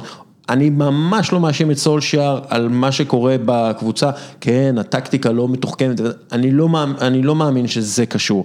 הוא שיחק, הקבוצה שלו שיחקה כדורגל אדיר, היו צריכים להמשיך את המומנטום, אבל הם לא המשיכו את המומנטום, לא רכשו את השחקנים המתאימים. וגם שחררו, אתה יודע, אתה מוותר על לוקאקו, 70 כן. מיליון לא מביא כלום, אתה עושה את זה ברגע האחרון, ו- ולא מביא שום דבר במקומו, אתה מוציא 800 ומשהו מיליון פאונד ב- בשש שנים האחרונות, ובסוף מתלבט בין לינגרד למייסון גרינווד ודניאל אין, אין ג'יימס. ספק שמקצועית אה, נעשו כל הטעויות האפשריות, אבל אני כן קצת כופר בקביעה שגלייזרים לא אכפת להם. כי בסוף הם כן שמו כמויות של כסף הם לא מטורפות. שמו, הם לא שמו, זה לא נכון? לא, לא, הם לא שמו כסף. מה זאת אומרת? הם לא שמו אגורה אחת בקבוצה. אבל התקציב לא, לא, לא, לא, והמשכורות לא, לא, לא, לא, גבוהים לא. יותר מליברפול. לא, לא, לא, לא, לא, לא, לא, לא, לא, לא, לא, זה לא, עובדה. לא, לא, זה לא הם. זה ההכנסות, מנצ'סטר יונייטד היא כלי ליצירת מזומנים. והיא מרוויחה המון כסף מחסויות ופרסום, דרך אגב, אסטרטגיה של אד וודוורד, כן? כן, פה, כן. בקטע הזה הוא הוא כן, הצליח. כן, בכל העולם. הגלייזרים לא שמו אגורה אוקיי, שחוקה הם- הם- במועדון הם הזה. העמידו תקציב. הם לא העמידו, מה זאת אומרת? זה לא לא, עובד ככה, זה זה לא- לא, זה זה כן לא היה, ככה. לא, לא, הם זה לא היה רשמית- לשחרר, לא, לא, לא, זה לא משנה, הם הם יכולים לא- גם- קודם כל זה הם לא יכולים גם כסף לקחת, שלהם. הם יכולים גם לקחת אותו חלק אגב. לא, לא, לא, הם לוקחים את הכסף דרך אגב, הם לקחו, סבבה, יכלו זה- גם זה לא. מנצ'סטר סיטי, זה לא מנצ'סטר התקציב סיטי, שלהם, התקציב של מן יונייטד, התקציב שלהם בנוי, גבוה יותר מתקציב של ליברפול? נכון, אבל זה לא בגלל המשכורות, הם. משלמים יותר, אני, אוקיי, זה עזוב לא רגע בגלל- את הגלייזרים. עובדתית, זה מה שהם מספקים הלאה למאמן, לוודוורד, תקציב יותר גבוה, יותר סכומי כסף. המועדון אבל מייצר את הם- ההכנסות, הם זה לא עושים את מהכיס. שלהם במידה רבה. כן, אבל הם המועדון... מאפשרים לאנש- למקבלי ההחלטות המקצועיות לבנות קבוצה ש- שיכולה לרוץ לכל התארים. שנייה, בעלות, בעלות זה לא עניין של, או, יש לכם כסף מספיק, דרך אגב, אני לא מכניס את הכסף לזה, רק המועדון מכניס את הכסף, כן? זה לא זה. בעלות זה לקבוע תרבות מסוימת של קבלת זה- החלטות. זה ברור. אחריות מסוימת, אתה, אה, אה, באנגליה לא אוהבים את המילה ownership, אוהבים את המילה custodianship, כאילו אה, לדאוג ל, כן? פטרונות כזו. כן, מעין פטרונות, ואנחנו רואים שבמשך הרבה מאוד שנים ארסנל, הבעלים של הסטן קרונקי, לא היה אכפת לו מהקבוצה בגלל שהיא הגיעה לליגת האלופות כל שנה והוא הרוויח כסף ו, וברגע שהם כבר לא בליגת האלופות, פתאום אנחנו רואים את ג'וש קרונקי, הבן שלו אומר כן אנחנו דואגים ופתאום הוא hands on ומארגן הרבה יותר ו, ולוקח הרבה יותר אחריות. המועדון כרגע, מנצ'סטר יונייטד, במצב עלוב מבחינת הניהול שלו. מי שמנהל אותו כן. מבחינה מקצועית, מבחינה אה, כספית, סבבה, הכל טוב, נגיד. אבל זה הולך, הרי... זה חד משמעית נכון מה- מהיום שסר אלכס עזב. כן. מה שהולך, מה שקורה עכשיו עם מנצ'סטר יונייטד זה ביזיון עבור המועדון הכדורגל, לא החברה. אבל זה מתאים היסטורית, כי מנצ'סטר יונייטד עד שבאזבי הצליח ב-50 זה היה להם בצורת ארוכה מאוד אה, של עשרות שנים, ועד שפרגוסון ב-93 לוקח אליפות היה להם עוד 26 שנה בצורת, אה, ועכשיו אני, התחושה היא שהולכים גם ל, לימים כאלה שאתה לא רואה כרגע מתי יונייטד חוזרת להתמודד, כי הפער מסיטי, בעיקר סיטי שהיא נמצאת כל כך קרוב, וסיטי שהפכה היום לקבוצה השנייה של יונייטד, כי נגד ליברפול אתה צריך לעודד סיטי. אה, אתה יודע, כמה זמן זה יימשך, זה מעניין. אה, זה כמו שאומרים, ואמרנו את זה הרבה, זה המהפכה צריכה להיות מבנית, והיא צריכה להתחיל עם מישהו שיתעסק בכדורגל, לא יכול להיות שאד וודוורד מתעסק בדברים מקצועיים, שהבן אדם הזה, המטרה שלו, הביאו אותו לשם בשביל לייצר כסף למועדון, אז מה, אה, זאת אומרת, הסמכויות שם לא מחולקות כמו שצריך, ואתם זוכרים את אה, מוריניו, הלך הביתה אחרי משחק מול מנצ'סטר יונייטד, ויכול מאוד להיות אחרי ליברפול. אחרי... אח- אחרי ליברפול, וזה יכול מאוד להיות שזה יקרה גם לסולשר, שהמשחק הבא שלו אחרי פגרת הנבחרות זה בבית באולד כן. טראפורד מול ליברפול. אנחנו נדבר על זה. אה, דרך אגב, אה, יש דיבור על זה שמנצ'סטר יונייטד רוצה את יוליאן נגלזמן. ו- ו- לא- כן, לא לטווח הקצר למה שקראתי, כן. זה יותר שעוקבים כן. אחריו, לוקחים רשם לעתיד. אבל, אבל אני אגיד, אני אגיד משהו על זה, על זה. הם לא צריכים את יוגל- נגלזמן, הם צריכים את רנגניק. כן, בדיוק, הם. צריכים את רגניק, שהוא מאמן, שאתה יודע, ב-1998 צחקו עליו שהוא פרופסור ושהוא לא יודע שום דבר, ושהוא לא מבין כדורגל, ואתה יודע, באמת, היה זלזול בקונספטים שהוא נכניס לתוך הכדורגל הגרמני. והיום תסתכל, חמש הקבוצות המובילות בגרמניה, כל המאמנים גדלו אצל קבוצות שרנגניק פיתח וגידל. או קלופ. אתה יודע, מרקו רוזה. לא, אבל. אבל מרקו רוזה, לא. תראה את זה, שנייה, מקום ראשון בליגה הגרמנית, לשעבר מאמן רדבול זלצבורג. מקום שני, לשעבר עוזר מאמן רדבול זלצבורג. כן. מקום שלישי, לשעבר מאמן נוער ברדבול. מקום רביעי, אה, כריסטיאן אה, שטרייך, כן. אה, אה, שט- שטרייך, שטרייך, שטרייך, ומקום חמישי מאמן של ארבי לייפציג שנגל, אה, שרנגניק הביא, ולשעבר הוא בהופנהיים, שהופנהיים זה גם כן מועדון נכון. שרנגניק בנה. אז מנצ'סטר יונייטד לא צריכה נגלזמן, היא צריכה מישהו כמו רנגניק שיגיע ויבנה את כל הקונספטים של מנצ'סטר יונייטד מחדש. כן. וגם- וגם נגלזמן לא יזיק להם. לעומת, כן, אה, לא, אה, עולה. לא, בוא, בוא, אבל, אבל זה, כשאנחנו מדברים על מנהל מקצועי, זה גם בחירת המאמן, עכשיו סולשר, אם אתה הולך על ה... קודם כל, אתה יודע, הוא לקח אליפות עם מולדה בליגה הנורבגית, שזה לא, זה לא יותר מלקחת אליפות בליגה שלנו, בוא נגיד ככה, זה אותו קנה, אותה קנה מידה, ואתה מסתכל על כל המועדונים בפרמייר ליג, אז אתה אומר לעצמך, אין מאמן עם, עם CV יותר... אה, לא רוצה להגיד עלוב, אבל יותר דל מסולשר. פחות מרשים. פחות, פחות מרשים, ואתה יודע, זה מנצ'סטר יונייטד, מועדון עם כל לא, כך הרבה למפרד- כסף, למפרד זה מאמן אה, שנה ראשון, שנה כל שנייה. כך הרבה כסף, אבל, אה, אבל אפילו למפרד, מה שעושה עם דרבי בעונה שעברה, אתה יכול להגיד שזה יותר מה שעושה סולשר עם מולדה, וזה זה עניין של, אה, איך אתה אומר, הכל מתחיל מלמעלה. ויונייטד כרגע, תראה את המצב שלה מדאיג, אין להם שחקנים שמייצרים, המשחק שלהם מול הרוחב, אה, מאוד מדאיג מה שקורה שם, אני חושב שאולי הצד המעודד זה ההגנה שלהם דווקא. כן, אחת מההגנות הטובות באנגליה לפי ה-XG. אה, בוא נדבר על שחקן מנצ'סטר יונייטד לשעבר שהודיע על פרישה, אחד מהמוני שחקנים שב-2019 מודיעים על פרישה, אה, בסטין שוויינשטייגר, כן. יפרוש בתום אה, עונת ה-MLS. אה, כמה פורשים ב-2019, וסלי סניידר וסמואל אטו, ו- רובן. רובן ו- ועוד ועוד, יש לי קול. כן, אנחנו מדברים על שחקן של אה, 121 משחקים עבור נבחרת גרמניה, זכה בגביע העולם, זכה בצ'אמפיונס ליג, מה המורשת מבחינתכם של בסטין שוויינשטייגר? אני אגיד את שלי, אה, גמר אה, גביע העולם, אה, שוויינשטייגר מדמם מהעין, או הנערף מדמם מאיפשהו, והוא פשוט... אה, הוא היה מעין מבחינתי חיבור בין הכדורגל המודרני הגרמני לכדורגל הגרמני של פעם, שאתה אומר, אין מישהו שנלחם יותר קשה ממנו. ומבחינתי זה היה, זה המורשת שלו, הוא, הוא בעצם החיבור הזה, כן. בין הכדורגל הגרמני של פעם לכ- בין לכדור- האפנברג ל- לעכשיו. כן. בדיוק, בין הכדורגל הלוחמני הגרמני, הקמפי, לכדורגל המודרני, בין בין קימיך. או עולם, כן. כן. קודם כל אני מודה לו על ההפסד באליאנס בגמר. הגמר, הגמר שהוא אירח את צ'לסי ב-2012 והיה אמור לזכות וסיים עם דמעות, נדמה לי גם החטאת פנדל אם אני זוכר נכון. אה, אני ממש מסכים עם מה שאמרת, זאת אומרת, מה שהיה יפה בשוונשטייגר זה שהוא היה באמת לוחם ודמות חזקה מאוד פיזית ובמרכז שדה, לצד זה שהוא בעצם פיתח והיה האח הגדול והמנהיג של הגרמנים החדשים, השחקנים הצעירים והכל כך מהירים האלה באגף, כמו גצה ורויס. ומי לא, שהוא היה הפנים במידה רבה תומאס מולר, למרות שהוא פחות מלא בפלר לעומת השמות שאמרנו. ב-2014 בברזיל זה באמת היה הרגע היפה ביותר שלו, אני זוכר אותו לכל אורך הטורניר הזה בתור הדמות האבהית הזאת שבחדר הלבשה. אה, והוא העביר את השרביט לצעירים ובטח הכישרוניים יותר ממנו ש- שהלכו עד הסוף אחרי הרבה שנים שגרמניה לא עשתה את זה. אדיר ואפרופו יונייטד חבל קצת שאיפשהו נראה לי שהמעבר הזה הוא זה שחיסל לו את הקריירה. כי הוא בא ליונייטד התחושה הייתה שעוד יש לו הרבה מה לתת כולם התייחסו לזה כרכש מצוין שבדיוק מתאים למוריניו ויכניס את הקשיחות. לא, זה היה ללואי ונחל לפי דעתי. ונחל? כן, הוא הגיע לוונחל.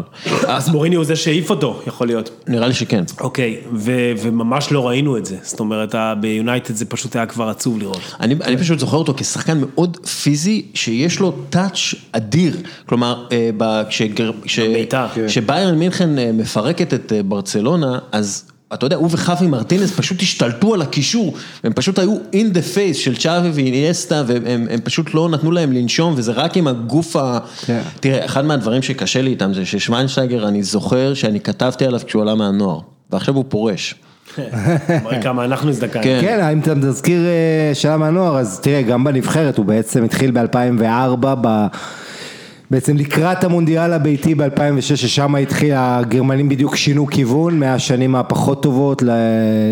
לפחות איך שזה נראה, לשנים היותר טובות, ושווייני, קודם כל השם הזה, שוויינשטייגר, הוא היה חזירים, שזה, אי אפשר להתעלם מזה, זה משהו שעשה אותו, שהפך אותו, בגלל השם החריג לאיזה משהו, תופעה שעוד יותר, שמו לב אליה, שווייני מאוד אהוב בגרמניה, זה שהוא התחבר גם לאנה איבנוביץ', האישה שלו, הטניסאית שכל העולם רצה, אה, והיא שלו, אז זה גם עשה אותו עם החיוך שלו, הם הזוג המושלם נחשבים בגרמניה. אה, אנחנו מדברים פה על אחד השחקנים האהובים מאוד, ו... ו אתה יודע, זה לא פשוט להיות שחקן ביירן מינכן ואהוב בגרמניה מחוץ לביירן, ושווייני הצליח בזה מאוד, אה, אני חושב שהיה לו שילוב במשחק שלו של מנהיגות, שזה משהו שבימינו בביירן אתה יכול להגיד שאולי קצת אה, חסר. היה משהו קצת סמלי השבוע בכך שמי שהיה קפטן של נבחרת גרמניה אה, זה קימיך בגיל 24 וקימיך בעצם על אותה עמדה שאיפה ששוויינשטיין שיחק, אחד השחקנים הכי מאותרים, אה, מוח בקישור, מאוד שקול, אגב, היה שחקן אגף שעבר כן, לאמצע. כן, ו- שחקן מגוון ומהמנהיגים של ביירן בתחילת המאה ה-21. אה, אוקיי, ופה בואו נדבר קצת על... אה, אנחנו לא נדבר הרבה על הכדורגל נבחרות, וביום שני לא יהיה פרק אה, של לוינטל בכל יום שני, בגלל שזה כדורגל נבחרות. אבל אחרי זה זהו, זה, אה, יש לנו לא, בנובמבר. יש לנו תעירו בנובמבר. אותי כשזה נגמר, מה כן, שנקרא. מה- אנחנו... כדורגל- כדורגל נבחרות הזה, זה יש משהו שאתם מצפים לו? אני, אני כאילו מצפה לזה שאני הולך ביום שבת לראות את הג'וקר. זה ה... ששמעתי שה... שיש שם שיר, כאילו, שהוא נגינת הפתיחה של, שלנו. אה, של אה. יום נתון, אז אה. הם משתמשים בשיר, ואז הם כאילו מדברים על זה שגרי גליטר, שהוא פדופיל מורשע, שהוא כתב את השיר. אה, הוא כאילו מקבל הרבה על זה כסף, אז יש איזה נקודת דיון כזאת, אבל אה, אתה יודע. אה, כן, בוא נגיד, מאיתנו הוא לא מקבל כסף. אה, תראה. בלגיה סן מרינו, משחק מרתק. אני חושב שבאמת הנבחרת שהכי מעניינת אותנו לראות, אפרופו מה שכבר הרבה דיברנו, זה נבחרת אנגליה, רק כדי לראות את התהליך ש- שקורה לנו מול העיניים. כן. אה, יש להם בולגריה וצ'כיה, צ'כיה נכון? בחוץ ובולגריה נדמה לי גם גם בחוץ, כן. כן, ונורא מעניין לראות כמה סאוטגייט כבר עושה את המהלך הזה, בטח עכשיו כשהעלייה שלו היא בטוחה, אז על פניו יש לו את, זה כמעט כמו משחקי ידידות, זאת אומרת, יש לו את היכולת אה, ממש להעלות שחקנים צעירים, אז א', מעניין לראות באיזה מדד הוא עושה את זה, באיזה... עד כמה הוא נכנס בזה בכל הכוח, וכמובן איך הם ישחקו. יש לך גם מוקדמות אה, אליפות אפריקה 2020, אם אתה חובב התחום. תן לנו את זה. אה, כן, אני לא, לא, תשמע, מי שמתעניין, יש שם כמה משחקים נחמדים. אה, אני חושב שבאירופה, אתה יודע, זה, זה בעצם... יש אה, נבחרת פלסטין נגד... אה, נבחרת לפלסטין יש כן. משחק גדול. כן, אסיה גם. נגד סעודיה נדמה לי. כן, נכון, כן. פה, כן, משחק כן, היסטורי, משחק היסטורי, כן. אבל מה שמעניין זה שבעצם הרבה, עכשיו אנחנו בשלב שהרבה נבחרות יבטיחו את המקום שלהם ביורו. אה, זה לא כזה וואו, כן, 24 נבחרות יורו, אבל אה, זה כן יהפוך לרשמי וכל זה, ואז יתחילו גם החישובים, מה קורה עם ליגת האומות והפלייאוף, זאת אומרת, זה גם יקרה, אז בשני משחקים האלה נבחרות כמו איטליה ואנגליה והולנד ואחרות, פולין ואוסטריה יכול להיות. יש אגב צפון אירלנד, אה, אה, נדמה לי הולנד, שזה נכון, משחק מפתח בבית הזה, כן. שהצפון אירים אה, באים להפתיע, נחושים מאוד אה, לעשות שם סנסציה, ונראה מה יהיה שם. זה בית שהולנד וגרמניה אמורות לעלות בו, הצפון אירים התחילו טוב. אבל צריך להגיד, אה, נראה מה הם יעשו מול הגדולות. בהולנד המשחק. כן, כן. אה, משהו על אה, נבחרת ישראל לקראת אה, אוסטריה, נבחרת ישראל, קודם כל מול אוסטריה, לא- כן. זהו, אני לא, אבל גם הולנד צפון אירלנד זה היום. אבל תשמע, יש פה פיקנטריה יפה עם שיאן ההופעות של נבחרת אוסטריה, אנדי הרצוג, ש, שפוגש את אה, אוסטריה, שנכנסה למומנטום טוב בתקופה האחרונה, אחרי שהיא פתחה רע את הקמפיין. תראה, גם אוסטריה פה שיחקה בלי אלבה, ונדמה לי, גם- נדמה לי גם בלי ארנאוטוביץ', אני לא בטוח, ארנאוטוביץ' כן שיחק בסוף. כן, שיחק. אבל בלי אלבה ובלי כמה שחקנים. כבש גם, אני חושב. תראו, אני באמת חושב, בלי קשר למה שיהיה היום בערב, ושוב, זה כנראה, אני מבין שיאזינו לזה אחרי המשחק, אני חושב שאני אישית מאוד התרשמתי מאנדי הרצוג, ולא בגלל הרעיון אחרי משחק הזה, אני באמת חושב שראינו ממנו, ולא משנה, תיאורטית גם אם זה נגמר מקום חמישי, אפשר לחשוב שקודם עלינו, מה זה משנה איזה מקום אתה? אני באמת חושב שראינו ממנו לראשונה אחרי הרבה מאמנים ישראלים ברצף, ראינו משהו שלא ראינו ממאמנים קודמים, בנבחרת עצמה. במשחק יותר התקפי, אופי. בכושר גופני יותר גדול, באופי, בנבחרת שכיף לך לראות גם כשהיא מפסידה, לפחות אני מדבר באופן אישי עכשיו. וגם מיצוי אני- פוטנציאל של זהבי ושחקנים אחרים, אתה יכול סולומון להגיד, שפתאום כן. נכנס, אני לגמרי הייתי נותן לו עוד אה, קדנציה, ושוב, כמו תמיד אני אגיד שהוא פחות חשוב מאשר רוטנשטיינר, זאת אומרת יותר מעניין, וזה השאלה, האם רוטנשטיינר עושה את העבודה שלו במובן זה שיש מחשבה קדימה על הכדורגל הישראלי, לשנים קדימה ממחלקות נוער, כי כשרוטנשטיינר עוסק בנבחרת ישראל הבוגרת, אני חושב שזה פספוס. נכון. זה לא מה שמעניין, זה לא מה ש... לדעתי, לא בשביל זה הוא צריך לקבל את הכסף. אה, זה כן אבל אה, היהלום שבכתר, זאת אומרת זה כן. מה שמקבל את התקשורת ואת כל הכותרות, אני חושב שאתה צודק. אבל אני אומר, הצמד הזה ייבחן, שוב, לא, אלא אם נכון. נעלה לטורניר גדול, שאני לא רואה את זה כל כך קורה, אבל אם לא נעלה... עוד עשר שנים פתאום יגידו, איזה מזל שהיה עוד- פה עוד רוטנשטיינר. 8, 10, 12 שנים, ובשביל זה צריך יותר עבודה של רוטנשטיינר, פחות חשוב מה עושה הרצוג. אה, מה אני שיקרה מזכיר זה... לך את מיכאל ניס, שהיום עושה פלאים עם הכדורגל של קוסובו. אה, מה שיקרה בסופו של דבר זה שהמונדיאל יהיה 102 קבוצות, אוקיי, אז ניכנס. ואז ניכנס ונהיה בבית של אה, שתי קבוצות עם קורסאו, נפסיד. אבל נגיד, היי, כבשנו יותר שערים מאשר במונדיאל אה, 70. אה, בקיצר, הכל זה הרבה אה, בולשיט. אה, עוד משהו שאנחנו רוצים כן. אה, לדון בו לפני שאנחנו מסיימים? אה, לא, אבל אה, רק מילה, קודם כל, כן, אני רוצה להגיד מילה על מילאן אם אפשר, אבל... אה, נכון, בוא'נה, לא דיברנו על מילאן, כן. אנחנו צריכים לדבר על מילאן. אה, תשמע, קטאר 2022, אנחנו קיבלנו באליפות העולם באתלטיקה איזה טעימונת אולי, אה, אי אפשר להשוות, כן? מה, אבל לא לצרות ש... כן, המונדיאל בנובמבר לא יהיו, 2022. אה, ב- אני מניח ומקווה שהכל יהיה מלא בקטאר, זאת אומרת, לא יהיו כאלה קרחות ביציעים כמו שהיו באתלטיקה.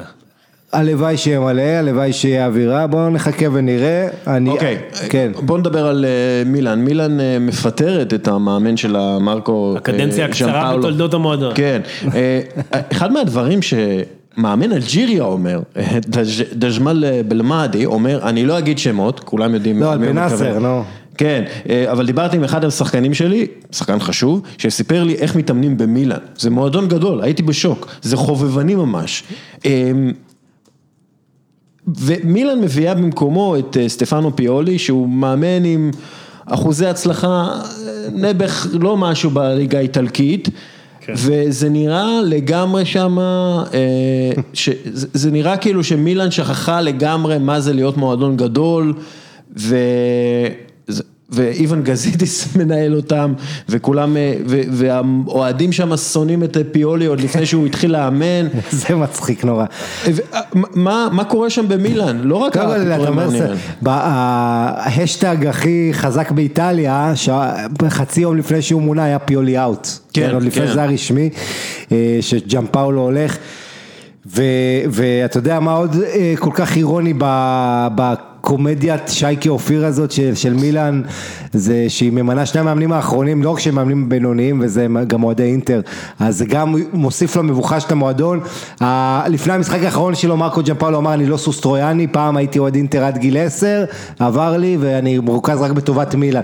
עכשיו פיולי אתמול מונה, והוא היה הרי מאמן של אינטר בעבר חצי שנה, אז, אז הוא היה עד גיל 13, אז הוא אמר כן הייתי ילד שבי וביישן, הייתי אוהד אינטר עד גיל 13, אבל זה עבר לי, וזה כל האוהדים של מילאן, שאני לא מכיר אוהד מילאן אחד שמבסוט מהמינוי הזה. אה, אנחנו מדברים על סטפנו פיולי ש...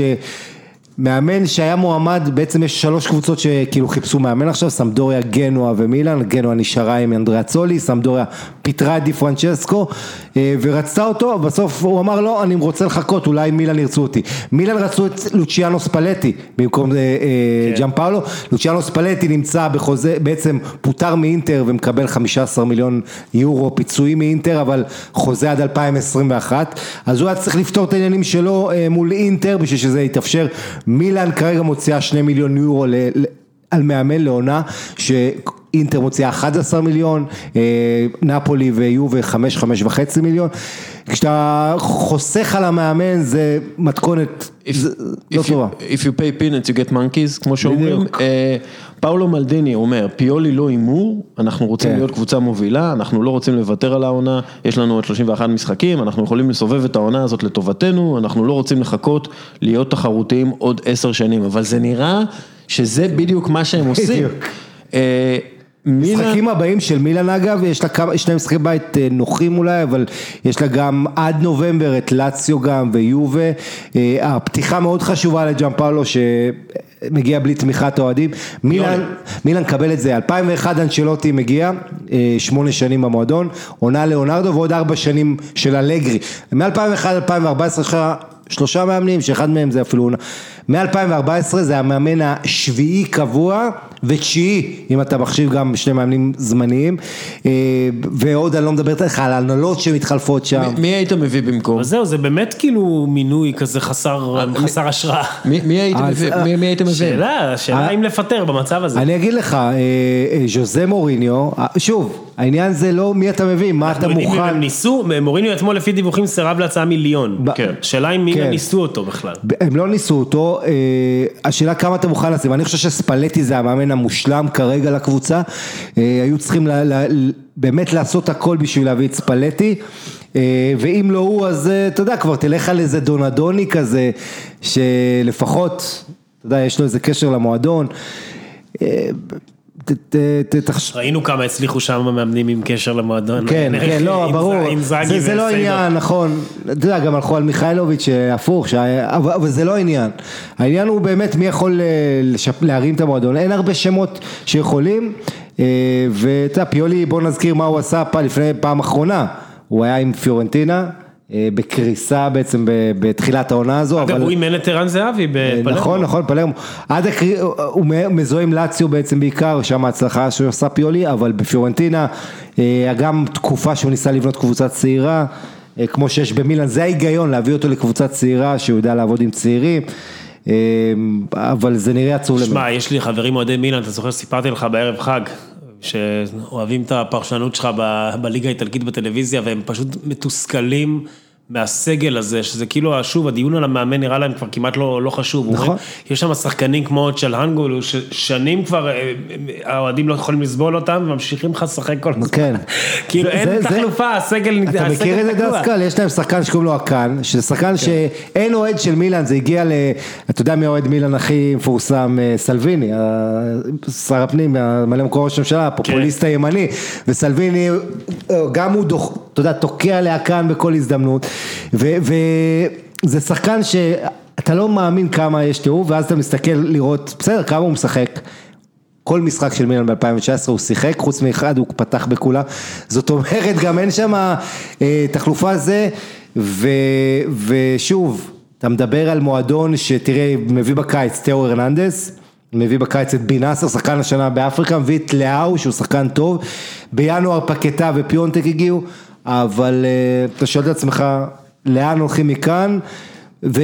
ואם זה מספיק, הסגל עדיין צעיר וחסר לו שמות, נגיד שחקן כמו ריברי שהגיע לפיורנטינה היה מתאים מאוד למילה, אני חושב, לצעירים האלה שנמצאים שם. אני חושב שיש איזה, שוב, כשאתה מסתכל על הבעיה, בדרך כלל נובע מהבעלות. מה אליוט מנג'מנט רוצים לעשות עם הקבוצה? הם רוצים למכור אותה, ולכן... אני לא הייתי אומר שהם עושים קיצוצים נרחבים, אבל הם רוצים להפוך אותה למעין מועדון כזה, ש... עם סגל, עם סגל אה, צעיר שאפשר למכור, והנה נכס אה, שאפשר למכור וזה נכס אה, שווה למכירה. ברלוסקוני לא היה ככה עם מילאן, כלומר כן. ברלוסקוני איבד הרבה מאוד כסף עם מילאן ובשנים האחרונות כבר לא היה אכפת לו בגלל שהוא היה עסוק בפשעים שלו, אבל כשהוא הגיע הוא אמר זה נכס שאני משקיע בו את כל הוני בגלל שזה יהיה רווחי עבורי. לזמן, לזמן הארוך, בסוף הוא מוכר את זה באיזה... זה ליונג הונג לי, זה סיני אחד ש... זה, עזוב, זה הלבנת הון שם, כן. מה שהיה שם, ועזוב, זה, זה סיפור אה, אה, למשטרה, לא לנו, אבל... הוא במונזה ברלוסקוני כן. עכשיו עם גליאני. אתה, אם אתה צריך להשקיע כסף בקבוצה, אז אתה לא רוצה שחברת גידור, אה, קרן גידור אמריקאית תהיה הבעלים שלך. ומילאן צריכה השקעה כספית, כמו שמנצ'סטר יונייטד צריכה השקעה כספית, לא בסגל, לא בהכרח בסגל. במסביב, בבניית איזושהי אה, אה, תפיסה, במנהלים ספורטיביים כן. רציניים. פאולו מלדיני ובובן, עם כל הכבוד, הם לא עשו שום דבר בתור נכון, מנהלים ספורטיביים. נכון. הם לא מביאים שום דבר שאתה אומר, או, הם סמל, הם סמלים. בייחוד מלדיני, שאתה יודע, שהוא פרש, היה לו מערכת יחסים מאוד מורכבת. אם אה, תמשיך, כן. כן. הוא היה מורכבת מאוד עם כן, מילן. כן, הוא לא, לא, לא הסכים להגיע לדרוך במילן עד שברלוסקוני עזב, ורק כשהוא בשלו התנאים. והוא חשב שאליוט זה פתאום רציני. אז כנראה שהם עדיין לא בשלו. כן, אבל הוא חשב שפתאום אליוט זה רציני משום מה, לא יודע למה, ותראה, כן צריך להגיד שהשקיעו, שמו כסף, אה, כן, אם תלך מקיץ שעבר, אה, באמת יש פה, יש פה כוונות, השקיעו במועדון הזה כ-250-300 מיליון אה, יורו על רכש, הם לא משחקים באירופה, גם בגלל שאתה יודע שהם השקיעו אז הם לא עומדים בפייר פליי הפיננסי, אבל אתה מסתכל על אינטר, וזה העניין, שמילן לא פועלת בחלל ריק. ועניין אחד עם מילן זה כמו שציינת, הבעיות של אה, רמת האימונים, שזה אגב אני שומע גם ממאמנים שהולכים ועושים סיורים במילן, על כל הרמה של, אתה יודע, הדברים שפעם מילן הייתה גורם לקינה והיום קצת נשארה מאחור, אטלנטה למשל אה, היא הרבה יותר מתקדמת בטיפול בנוער, ואטלנטה זה מועדון קטן שנמצא, מה, 40 דקות ממילן. כן. אז, אז כן, ו... ו איך אתה מחזיר את המועדון הזה לימים היפים שלו, וגם, אה, אתה מסתכל על אינטר, ואינטר מביאה לך את גודין, ואת ברלה, ואת סנסי, ואת לוקאקו, ואת סנצ'ס, ועוד ועוד ועוד, ואומרים לעצמם במילאן, איך אנחנו... איך אנחנו נראים ואיך הם נראים. ואת קונטה, זה הכי חשוב. כן. כן. אה, קונטה מכניס רוח חדשה, ואינטר באמת... אבל אם תרצה זה קונטה ומרוטה. בדיוק, בדיוק, היא מביאה מעין מודל כזה שמאוד מוצלח מיובנטוס, מייבאת אותו, והם נראים הרבה יותר אה, טוב. טוב, אה, משהו על ליון אולי, גם כן שם יש בלאגן עם לוינטל? כן, ליון בעצם, אמרנו, בשבעה מחזורים בי לא מנצחת, תקופה נוראית, סילביניו משלם את המחיר, המאמן הזה ש... מגיע קיץ. המגן האגדי של ארסנל. כן, ומי מנה... וברצלונה. וברצלונה, וז'וניניו, המנהל המקצועי החדש שהגיע קיץ, הוא זה שמינה אותו, ולא היה לו נעים לפטר אותו, אבל לא הותיר ברירה באמת לז'אן מישל אולס. ומאוד מעניין לראות מה יהיה שם, כי המועדון, כנראה לורן בלאן יאמן, אה, ז'וזה מוריניו. ארסן אה, ונגר רוצה? נכון, ארסן ונגר אגב הכי רוצה את התפקיד הזה. באמת? כן, ארסן ונגר מאוד מאוד רעב לחזור לאמן.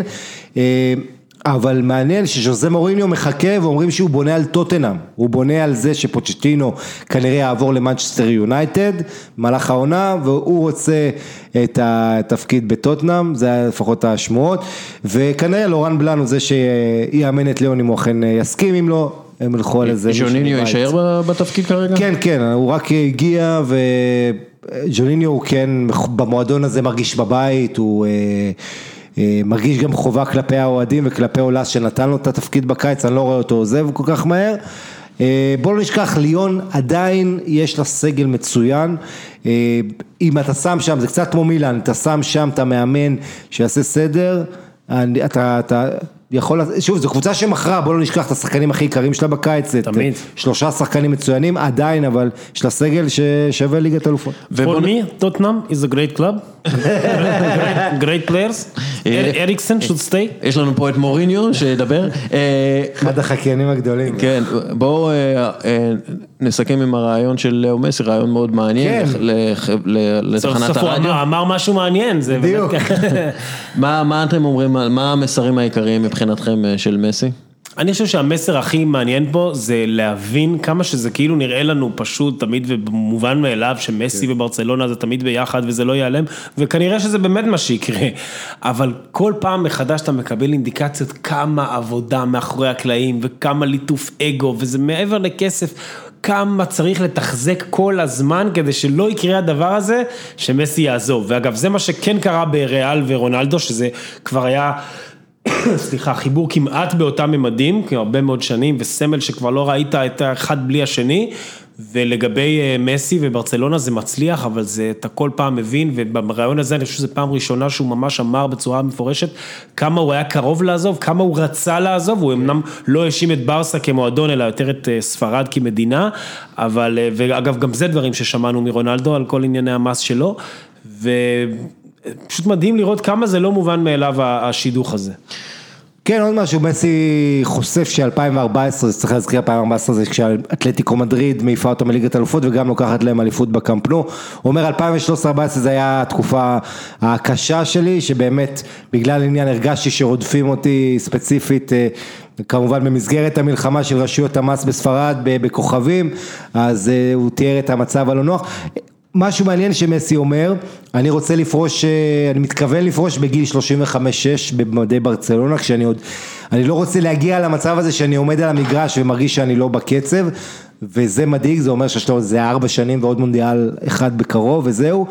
אה, שוב, זה, זה לא איזה אמירה שחתומה, זה יכול עוד להשתנות, אבל הכיוון הזה הוא שיש לנו עוד בסך הכל שלוש שנים בערך ליהנות מהדבר הזה, לפי מה שהוא אומר. הקשיים, זה שכמובן הוא מאוד רצה שנאמר יבוא בקיץ, כי הוא חשש שהוא ילך לריאל מדריד, אם לא כך. אה, כן, ואתה יודע מה הכי מעניין אותי ברעיון הזה אולי? ש... ש... אה, אה, אתה רואה את ההבדל, האנשים היום לא יכולים להבדיל בין news ל fake news, וראיתי איזה ציטוט ש...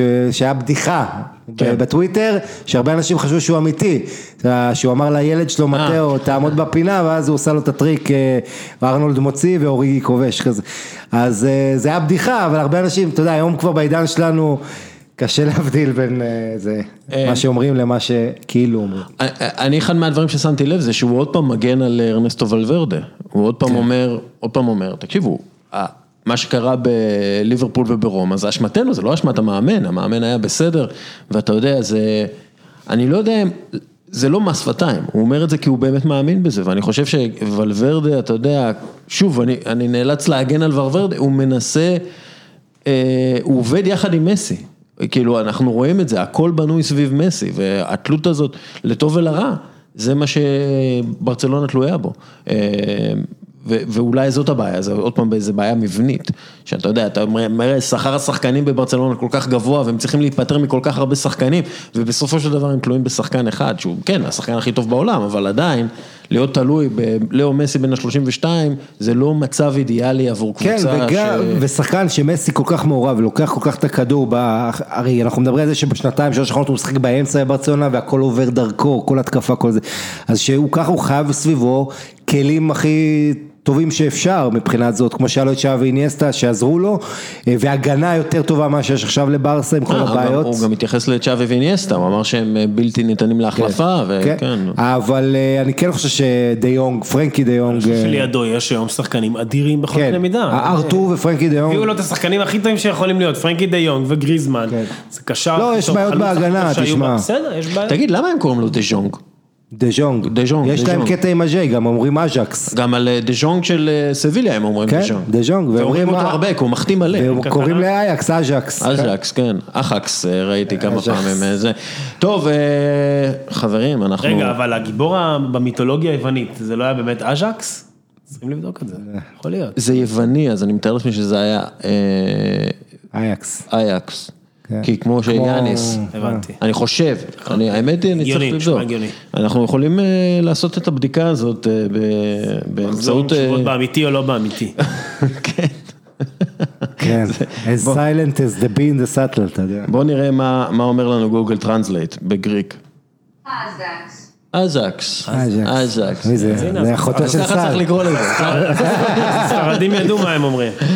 טוב, חברים, אנחנו אה, סיימנו. בן מיטלמן, היה לך כיף? מאוד, כרגיל. מצוין. אה, עמית לוינטל, היה לך כיף? היה לי כיף, וכן, ונבחרת וזה, מתרגש, תקווה לטוב. כן, היה- לך היה. כיף אוריאל דסקל? תמיד כיף לי איתכם, זה נכון לתמיד. אה, אז אה, תודה רבה לקפה עלי טורקי על אה, החסות לפרק, תודה רבה ללשכת המסחר הודו ישראל על החסות לפירוט הפרק, תודה רבה לך לוינטל, תודה רבה לך מיטלמן. תודה רבה לך מאזין יקר שנשאר עד הסוף. יאללה ביי.